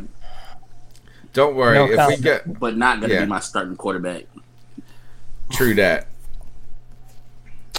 This is the first time I've ever got uh, cut off. No, next call because So, Tyler's sorry. We got two calls. Aside Right. from Randy Trotter being on crack in the chat room, uh, he is saying some. This uh, is Joey Escobar. eh, some crazy stuff. He's he's a bit more normal than he was may be last blind, but he can see. you know, enough about him. I just wanted to ask, uh, can anyone, like, does anyone Uh. know where Brandon Herbert's going to dinner after James James Bradberry gets cut? Because Ruth Ruth Chris. I want to go with him because I'm sure it's a fancy ass restaurant. Anyway, and yes, I think we could do without Trai Turner because he hasn't been good for a while, has he? I mean, he's been our best. He's been okay. He has his he has not been been great. for an O line that had Daryl Williams and uh, uh, wh- whatever fucking clown was our O line coach, Matsko. That's who it was. Oh, but everybody says he's the best in the business. Cody, I'm going to turn this over to you. Is Trai Turner, is Trai Turner, is his skills diminished, or is it kind of everybody on that team is bad because of the player beside them? You have constantly said that our defense, it's hard to judge a player. Oh, Cody's on mute. But you guys, is it Matt Trey- Paradis is No, not I mean- being Matt, Matt Paradis is not playing as well as everybody. That was the issue. No, he- they no, definitely not. thought Matt Paradis was going to be better. Yeah, yeah. and he No wasn't. one. Um, uh, He'll be uh, no better one this on- year because he's two years off the injury now. He'll No one on our team has year, I played promise. well, but I've seen Trai Turner get just bullied uh, a lot the past few years. Yeah. Um, and I'm not. I'm not just gonna pretend like that didn't happen. Again, man, and it's so tough because I don't know who really to be hard on and Yeah. who not to. Like everything we thought we knew about the coaching staff. Apparently, we had one better. Um, uh, apparently, we had um, one of the better offensive line coaches in the NFL. That's not true. I I mean, I don't know. Um, I, I'm not. Um, you know, How I'm do not we have the best coach in the fucking NFL at the offensive line and the worst offensive line every fucking Yeah, no, yeah, Because there's no way. Yeah, So got Mike Remmers to be an offensive tackle in the Super Bowl. Yeah, it's just it's, it's Yeah. ridiculous, man. Okay, all right, so that. But what else you did can he do do? that, you're a miracle worker. Mike Remmers, you know what? I always say this about Mike Remmers is he's not bad in weeks one through twelve. He hits a wall though. In week twelve, like he can't keep up no more. You know what I'm saying? Like his Who was our offensive down. tackles in the Super Bowl game? Oher in Remmers. Remmers in the blind side. And you got both of them to a Super Bowl, you're a miracle worker. Yeah, nah, man. Oher played fantastic that year. Fantastic. Once again, very good. Cam Newton. Cam Newton compensates for a weaker offensive Agreed. line. So Amen. Agreed. He's So- so safe. why- why they you may know have what? played well. How about this? You want to know why John Matsko is the best fucking offensive line coach in the history of the world? Cam Newton. I'd be the best. I mean, you can't say that based coach on the last two years. Yeah. You know. All right. Well, that's why we have had a shitty fucking line too. All right. Yeah. Next, last call. Okay, so we a haven't little uh, drafted better talent. clarification on my uh, Trai Turner comment. Well, yeah, he's good, or at least he was good, but you didn't really hear his name much. He's good. And- It's hard. It's so hard Uh, to evaluate. I'm It's not not worth cutting him though. It's not worth Out trading him. them five Pro Bowl If appearances, how many was he go an alternate? offensive line. Wait, say that again. Out of them five Pro Bowls, how many times did he really make the Pro Bowl? How many times? Was he Yeah, well, like not an alternate, not not somebody in the Super Bowl who didn't who decided not to go or Right. declined to go or something like that. Three years. he was not on I'd the Pro three. Bowl team last year. They added him after everybody. Yeah, yeah. I don't think you should be able to re- rest on that. But that's how they started that that whole little tweet with that Yeah. five time Pro Bowler trick. Like, come on now. Yeah. Well, they're trying to sell him. I mean, if you're going to try to put him out there, you're going to put his best. You know, you're going to try to talk him up as good as you can. You know, it's like. But it's like I- I do think it's- it's got four. It's got four good wheels. I mean, but Yeah. I mean, don't all got four- got Yeah, four but that also makes So- that also makes the fan base, the casual fan who doesn't watch like we Yeah. watch, that makes them weak out. Oh, that's You're a right, you're right. Pro we're getting rid of. And- Right, but that, that's why they that's why they do that. Yeah, exactly and I do was on record uh, over the last over the past year saying that man, Trai Turner is just not doing what we think he's supposed to be. He's supposed, you know, I mean, we saw it. We saw that, and it's like Cody said, it's hard to tell when you're evaluating a team that just sucks a D. Is it one person that is doing? Is he holding the balls, or is he just off uh, working the door? My I don't know. evaluation is that they expected Matt Paradis to be there. You expect what? They expected Matt Paradis to be better than what he was going to be. For Yeah, look, for it's most here. of last year, Matt Paradis sucked. Yeah, he was sorry. And here, and I want to give this. I'm gonna give Paradis one more try because we have seen every every time players are coming off an injury, and they're like, hey, they're gonna be fine. It's been 12 months. It always takes two years till they get to the form. So I'm not the thing that I'm to- afraid of, though, Tony, is we gave the same reasoning to with Matt Kalil. God, I knew you Yeah. were gonna say it. I knew you were gonna. Fuck, you're right. Mm-hmm. You're right. Tough. It's tough. All right, let's finish Is, we- this call. is it just us, or do we have the most people lying about injuries? Them saying people are fine. Like Eric Reid just coming out the other day talking about he what had two injuries. Why do our players lie so much? Make excuses. Or maybe it's not just us. Eric Maybe Reid though it's is always us. I don't hurt. know, but it seems like it. Tell me this: is uh, isn't Eric Reid always hurt? And I and it might be his style Yeah, of play. It might be his style. Remember, but Ryan, look, remember Ryan Kalil's first injury was he had a crick in his neck. oh god, yes, Yeah, yes. yeah. Remember we Because the joke on it wrong. The Oh, joke on the show, the joke on the show was that he was at a fucking um, in the back room of a adult theater, and they got it. Oh, If But- Michael Oher had a concussion, it just never came back. Just It never came back. Yeah, poor guy. I, oh my I god. think though, I do think that Eric Reid's style of play makes him injury prone. He's kind of like a Cam on the defense. But remember, what's your first? Me- I know what my the first time that I ever met Eric Reid, he wasn't a Panther. Talking about when Mike Tolbert ran him Yeah. over. And, Hell yeah. And left him like dead. Left him fucking dead, dude. That motherfucker, I was concerned. Everybody was concerned about his life. Mike life. Tolbert had to apologize to his parents for that. and I.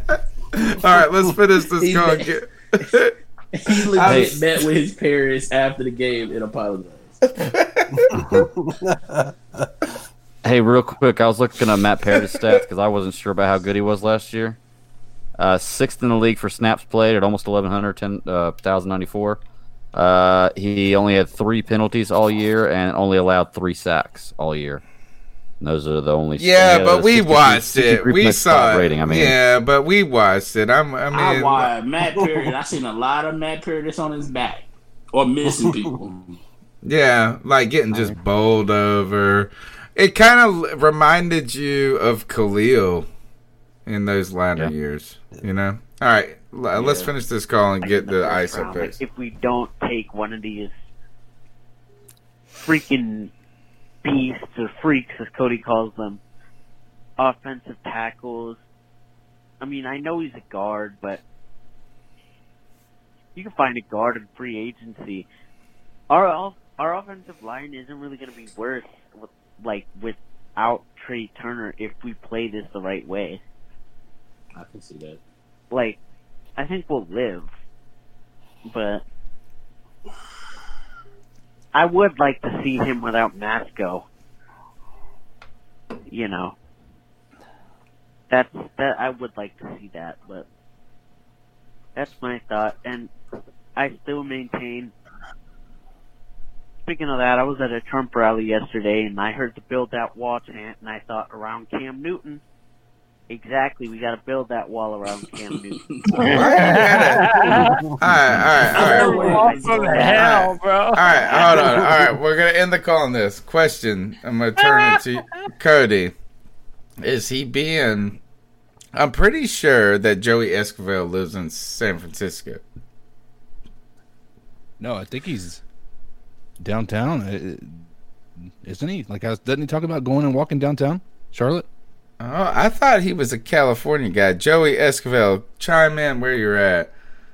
Is Joey Esquivel being at a Trump rally a troll job joke right Dude, there? I have so many questions for Joey Esquivel. It might be. Not It- even it might funny. be. the blind is Joey Esquivel J, D, the blind Dave Chappelle as a KK Klansman. You remember that? With that Uh, last name, he lucky he made it out alive. If he was You're not lying, bro. Wow. All right. Yeah, I, I, I, I got some questions for. Uh, All right. Joey, But as far as All his right. call, I, I I agree. If you like I said, it depends on what draft pack draft picks you you get for Trai Turner. If you get a second for Trai Turner, just think about who that could be in this draft. Yeah. he does live on in Charlotte. second. You're right. Like a You're second right. at the end of the second is not worth it, right? But if you can get like a first half of the second round, you might start thinking a little bit with as deep as this class is. Even at the bottom Yeah. of the second, though, with these receivers, what receiver can you get at the bottom of the second? I know you y'all were talking about getting Jalen Hurts in the third earlier. wait, wait. You said a, a receiver at the bottom of the second? Yeah. Yeah. Uh, maybe like a um, Michael like a Thomas. Brandon Aiyuk, a Brandon Aiyuk. Um, Uh. wait, you mean in this year's class? We This year's talking, class. yeah, yeah. Brandon Aiyuk, maybe a Denzel Mims falls, uh, which he, he might have pushed himself up the. But it might be like what um what you were talking about, T Money, is that it's kind of like let's pull the Patriot way. It's like let's just get ahead of it. Let's get a little collateral. Like yeah, is that we sacrifice a little bit now, but we save a little money. The money's not the big deal. I just think I just think a draft pick over a guard is more. You can find a serviceable guard and have an extra draft pick. This is how Yeah. I feel about it. Yep. Yeah. Yeah, it'd be, All it'd be different if you're replacing a superstar, but I don't think Trai Turner's a superstar anymore. Gosh, mm-hmm. I, I, I just don't. I don't. What I don't get is this: is that we're just talking about build that fucking wall, and then you're trading the only guy that's played well in his fucking career. We're rebuilding. y'all have to. You know what even- y'all have to. Yeah, like y'all don't play video games. Like, what do you do when you rebuild? You trade all the talent off. You get all the draft picks. You go into the draft with like four first round picks. Like, that's all Yeah, part of rebuilding. Yeah, that's what you do. You, you know what's funny about it all is if you follow the Carolina Panthers on Twitter, um, they, for the combine they had a lot of these you know current players, you know, and and their combine performances, and they had a nice little edit with them all and how they're doing now as a Panther and whatnot. Um, not once did you see Cam Newton, which, by the way, in my opinion, out of anybody on our team, had one of the best combines. Um, but they did show Trai Turner. Like that's a weird thing to do, and I know the social media may not have a lot to do with the back end, uh, uh, you know, back of the house stuff. But that seems odd to me that you've made a decision. Actually, not they Cam Newton on control all of Well, it. Trai Turner think. was fast for a lineman. And Yeah, he, he but- still brags about Yeah. that time he ran Yeah. almost stride for stride with McCaffrey. Yeah, well, he, he, take that out of the equation, right? If you're actually shopping him, why in the heck are you putting that stuff on social media? But if you're actually saying the words like, you know, we're, you know, our plan is to keep Cam next year, well, you you could you had an opportunity to show one of the most incredible, athletically gifted uh, players in the combine do their highlights, and you chose to go with just DJ I like. I love Moore, Christian McCaffrey, like- Trai Turner. So defensive. I don't think Cam. we're calling anybody about anybody. I think we just put it out there that if you I kind of wonder this: we'll listen. if you were Sean Payton, if you were Bill Belichick, would you not just? I would put out all of these stories. I'd be like, if I was the Saints, I'd be like, yeah, I heard the Panthers are shopping Cam Newton, Christian McCaffrey, everybody. Nobody loves them. Oh. They're fucking like. That's are all these? part of that chicken and that that that it's all part of that chicken game. Like Yeah. Brady and the Patriots are doing it right now. Bruce Arians and Yeah. Winston been doing it all off season. I mean, Arians fucking said Winston can't see. He couldn't. He had to get LASIK. He had to get Got LASIK. All right, let's get the So fuck I out of here. that's all part of playing that game. All right, we've talked about everything. Is there anything else you guys need to say before we go? No. I mean, we're No. gonna do our ice No. up picks. We're gonna do our ice up picks, but is there any other Justin content? Herbert you need- sucks. That's all I got to say. Damn. Justin Herbert sucks. Oh man. All right. All right. All right, let's go to the ice up picks then. Who wants to start tonight? Who brought one that they're feeling vigorous about? Um, I'm just gonna go first, dude. I had like two others picked, but uh, Joe Biden just did a press conference and he called his wife his sister. that just happened. Freudian there's slip. A, there's a there's a video. There's a and he he looks at his wife first, then turns to the crowd, and then later mistakes them. So He also do you he was doing the interview. Uh, I mean, I just saw the headline for it. I didn't read it or watch the video, but the Chris Wa- oh, who's the guy? Is uh, he's actually pretty good for Fox. He's like the one Fox dude who will not hold like just fucking Will sink a not hang fat. somebody. But but, but won't be a sycophant to everything. And uh, he called him like Craig or something. He's like, "My name's Chris, bitch." like, you know what I'm saying? Like, he- all right. Uh, Joe Biden is old. Uncle Joe is old and drunk. Let him go, folks. Who's next? Creepy Uncle Joe. Uh, I'll go. All right, go, T. Man. I'll say ice up to the Hornets, who tonight uh, lost to the Spurs, who are not that good this year. And Pop wasn't even coaching. They lost to Dreadhead Tim Duncan. Dreadhead Tim. Dre, Tim Duncan Tim- has Tim Duncan's a legend now. yes, Tim Duncan has Tim Duncan dreads now. What? Would that happen? Yeah. His first game ever coaching, and they blew the game and lost. I have to Google Tim. Dun- All right, who's next? Tim Duncan dreads is what I'm googling. Good. I'll go. All right, I'm, I'm gonna I'm gonna go with James Dolan of the Knicks. My goodness, I mean, you have one of the most notorious fans there, and Spike Lee, and he comes into the entrance, and security comes up to him, and and he's already scanned his ticket, and they're telling him he can't go up the elevator and this and that, and I mean, this guy James Dolan, I mean, he's throwing kids out of games for selling chant starting to chant to sell the team, sell the team. I mean, this guy's one of the worst owners in the NBA. and since he's took over the Knicks, it, ice up, Dolan. Come on. Yeah, you might as well ice up. You might, sell the team and ice up and get out of town.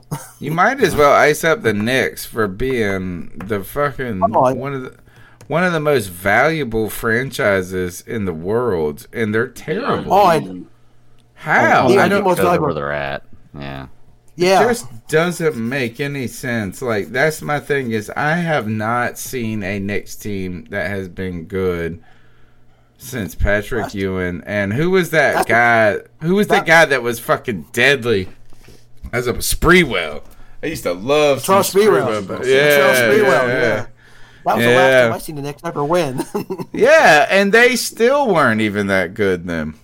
no. All right. That was when they had Latrell and Allan Houston. Yeah. Yeah. All right. Uh, CK, you got anything? Yeah, I'm gonna do uh, something we kind of mentioned earlier. Um, you know the whole Garth Brooks in Detroit. Uh, my God, man, Idiots. I'm. This You shit know, was so terrible. We're really on the on the national stage. We are. I mean, even on the global stage, we are definitely not making Smart. ourselves look very good as a country. Um, th- listen, you know, one of the most Americans are so Detroit area- uninformed. We're so uninformed. Oh, That's yeah. the problem. Oh well, we well let me. Ref- I- I'll I'll I'll challenge that. We're misinformed. I, I would say Why uh, are not people are informed Barry informed. Sanders though? No, no. What I mean is, people go. So what happens is somebody snaps a picture of it, says what they see, and then ten thousand people share it, and then all of a sudden, these people who have no idea who Barry Sanders is, all of a sudden now thinks that he's supporting Bernie Sanders as a as a country singer.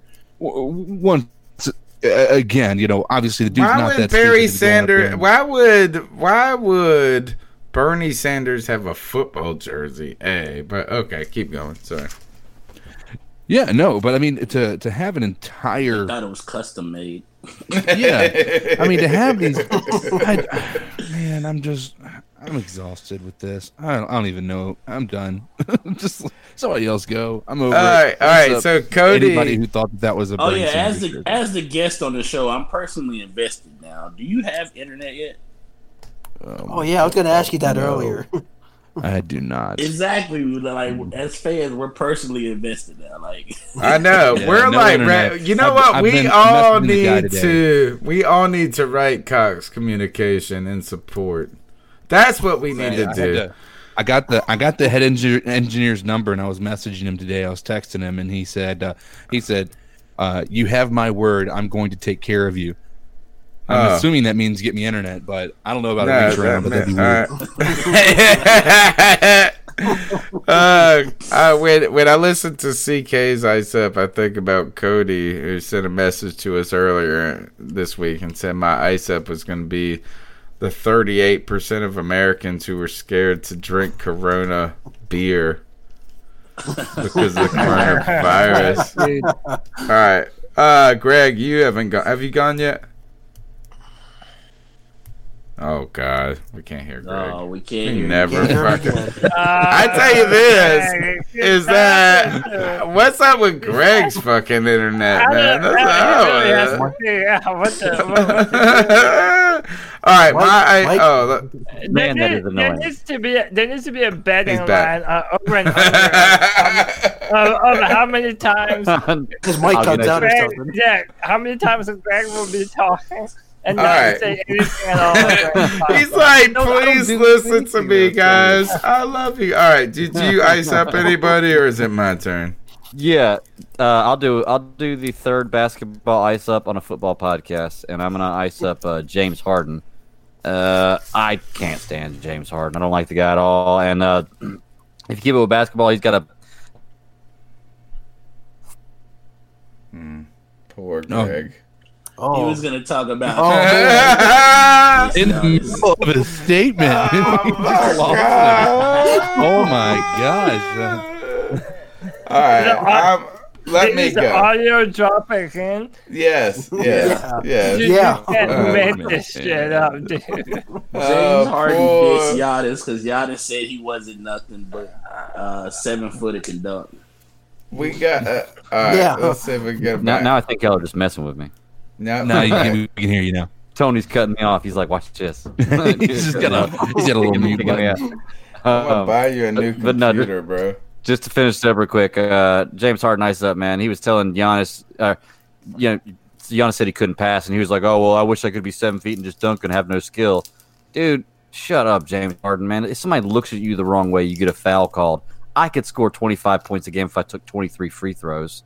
Like it's insane, Well, man. I can't know who Giannis James Harden. over James Harden, right? Yeah, I know, I know, and that. But Kemba I mean, never still. passes. Kemba ain't never yeah, passes. I know, I know, but Kemba ain't never had ten assists in a season ever. Yeah. Hard- hey, I changed my Harden ice up to, to LeBron James with the world's worst. Oh, that uh, travel. Oh my god. Uh. Travel. All right, so ice up James Harden. My ice up pick goes to you coronavirus panickers. I'm going to Italy, and I say fuck all y'all that are scared to change your lives, like my mom. And then I just said that to my mother. That's messed up. My mother was like, "You're taking your kids there? You're not canceling? No, fuck that. I am not paralyzed by fear by this media hype of all By this the flu. bullshit. But yeah. Yeah. the media. You're gonna get over there and see like bodies being burned in the streets and stuff. Right. This is Well, what I'm gonna uh, get. Here, this is well, what you I know, gotta say. according to most people, just take some Lysol. You're good. Dude, I'm gonna get over to Italy and guess what I'm gonna have? No fucking lines at the museums and no Coronas. fucking waits. No wait. Just- No, yeah, take a take a few No. Coronas just to no. be, uh, Peroni. just They drink the Peroni, brother. They we are not gonna have waits for the fucking restaurants and no need to book ahead for vineyard tours. Bitches, the Dunn family is coming to wreck Italy. Coronavirus, watch out for us. We're coming to have a beast of a uh-huh. time. I'm not scared to live my life. Ice up to you, fear mongers. The news. Tony, right. you should look up the stat that the news never says. They always talk about the number of people infected and killed, but they also never give you the stat of the number of people that are infected and survive. It's, Yeah, it's like ninety nine percent. Mind-boggling. Yeah, yeah. It's Yeah. like fuck that. I'm like ready. I told. I haven't told everybody. I told the guy on Delta. I, this is the guy. The guy You was a like, Panthers fan though. You could always be that one percent. Mm. True. Anybody could All be, but but you got a better chance of dying from flu at home than you do from. I mean, you do. You got a better I'm- chance of yeah, dying from the flu you in America what? than you do from every catching every virus. death for corona. My main fear is getting stuck there. And I told my kids, my son is worried. That's He's like, "What if we get stuck there?" I said, "Man, if we get stuck there, we're selling our house and we're staying. Fuck it." All right. Find, So one of those, C3 uh, find one of those country or one of those towns where they'll give you twenty thousand dollars to move there. Yeah, yeah, that's right. Yeah. That's right. Be your I'm gonna be your English teacher. My name's Tony Dunn. It's the C3 Panthers podcast brought to you by Carolina Cat Chronicles CarolinaCatChronicles.com. We're here on Tuesday nights. We run from 9 p.m. to obviously 12:01 a.m. right now. It's fucking oh, crazy how much we can talk about the Carolina Panthers. The number's 252-228-5098. Let's go ahead and get our plugs in. The Bat Daddy, the Stat Daddy. Tell us about your podcast and where they can reach you. Uh, you can find me at the Bad Daddy fifty two on Twitter, or you can contact me at SCS Podcast One on Twitter. That's the handle for my other podcast, Super Civil Servants Podcast. We talk about movies, comic books, uh, different forms of literature, television shows, all that good stuff. This week's episode, I f- well, I don't know what happened, but the whole episode didn't get recorded. I had about a minute and a half of intro, and then about two hours of white noise. So what I did was I compiled a greatest hits episode or a bloopers episode. It's about an hour long of all the stuff we've done for the first 40 episodes we've been together and put that out this week. So check it out. Did anybody hear? You're on there too, by the way. Did y'all really not hear me? No, I wanted No, I to heard scare you. him. I, I wanted to scare him. All right. T Money 1993. How can they find you on Twitter? Um, Twitter is Mr. T Money 1993, same as the YouTube channel. Um, I just did my second uh, mock draft uh, for the Panthers, where I don't know some kind of way both drafts I got Tua. and um, what else am I doing on there? I'm doing gaming stuff right now, where I'm trying to uh, have a team with everybody who went to college in North Carolina and win a championship with the Hornets. Uh, so interests you, tune into that. All right, right on. Uh, see, uh, Cody, um, tell us about DraftTek and where they can follow you on Twitter. Follow me on Twitter at Cody Lack, C O D Y L A C. There will be a brand new mock draft tomorrow on drafttek.com with comments for the first and second rounds of the Carolina Panthers. Check it out. Brad Dugan, new to Twitter. You better get your Yeah. ass a picture. If you don't put a picture on that fucking Twitter handle, man, anything other than that egghead, you're an egghead, is what we used to call you guys seven years ago. Now it's a blank head. Brad Dugan, what's your Twitter handle? Hey, at Brad 06598740. Holy shit! It's like that. that What, Ma? Mine was long. I'm, That's I'm, what she said. I'm still. Hey, I'm still. Now you beat me to it. I'm still Eight learning- seven I'm still six learning five how to four Twitter zero feed. nine eight seven six five four zero nine. All right. That Not even a year like in a on- scam likely Twitter handle. Yeah, It put a does. pic. still, put a- still learning. I'm still learning a- how to use it. Put a picture on it. We'll help you out. CK, man with no internet, juices his fucking hotspot to death. Oh yeah, uh, I'm pretty sure my uh, cell phone provider is about to just call me and buy out my contract. um, no, I uh, I wanted to bring up another topic for us to talk about for another 30 minutes. Is that cool, Tony? Yes. No, it's not. I'm going to fuck. I'm Um, going no, you can find me myself. at Codizzle Allen on Twitter, pretty much everywhere. Um, once I get internet, I'll be back online. Uh, another shameless plug to go along with Cody's is uh, we plan on, I think, this Thursday actually starting this whole uh, segment for the draft prospects and whatnot. So be looking out for that. Um, but uh, yeah, you guys, uh, All right. have a good rest your evening Yeah. or morning. And also news: there may no be there may not be a show next week for the first time in seven years. I'm be in Italy, so unless I can figure out a way, we might have Cody and the guys record it and then we post it afterwards. I don't think there's going to be a live show uh, unless we can figure out how to do it, and I just feel like it's going to be too complicated in the back end. But if if if anyway, we'll get you some content at the very minimum. And, and, Did you almost and- say it, Greg? Did you almost say it, Greg? I almost said it. Yeah. Tommy said it's gonna be too comfortable in the back, too uncomfortable in the back end. And I was like, ah, that's what she said. That's what she said. And we'll see you maybe not next Tuesday, but the following week, and maybe we'll drop some content. What we'll do is this: is hopefully these guys can drop some content as our Tuesday night, and if not, they can record something and we'll post it after, not live, but maybe live. Who knows? Watch out. Subscribe. iTunes, TuneIn, Stitcher, C3 Panthers podcast. Just Google it. It's the best. See you guys later. keep pounding. All right. We are off show, the air. Yeah. Can we go to bed? Tony, now? message, tur- Yeah, I'm message, getting out of and here, I, um, I, I, I think we can figure out a way for me to run the show live. We just have to do some uh, figuring out before we do it. Well, we got to do Tony, it tomorrow. Then Italy has tomorrow uh, night. Italy has internet. All right, tomorrow night, Cody. If you got time, tomorrow night is the only time I'm gonna have to work it out with you. What's so special about Hero Bread's soft, fluffy, and delicious breads, buns, and tortillas? Hero Bread serves up 0 to 1 grams of net carbs, 5 to 11 grams of protein, and high fiber in every delicious serving. Made with natural ingredients, Hero Bread supports gut health, promotes weight management, and helps maintain blood sugar. Hero also drops other limited edition ultra low net carb goodies like rich, flaky croissants and buttery brioche slider rolls. Head to hero.co to shop today.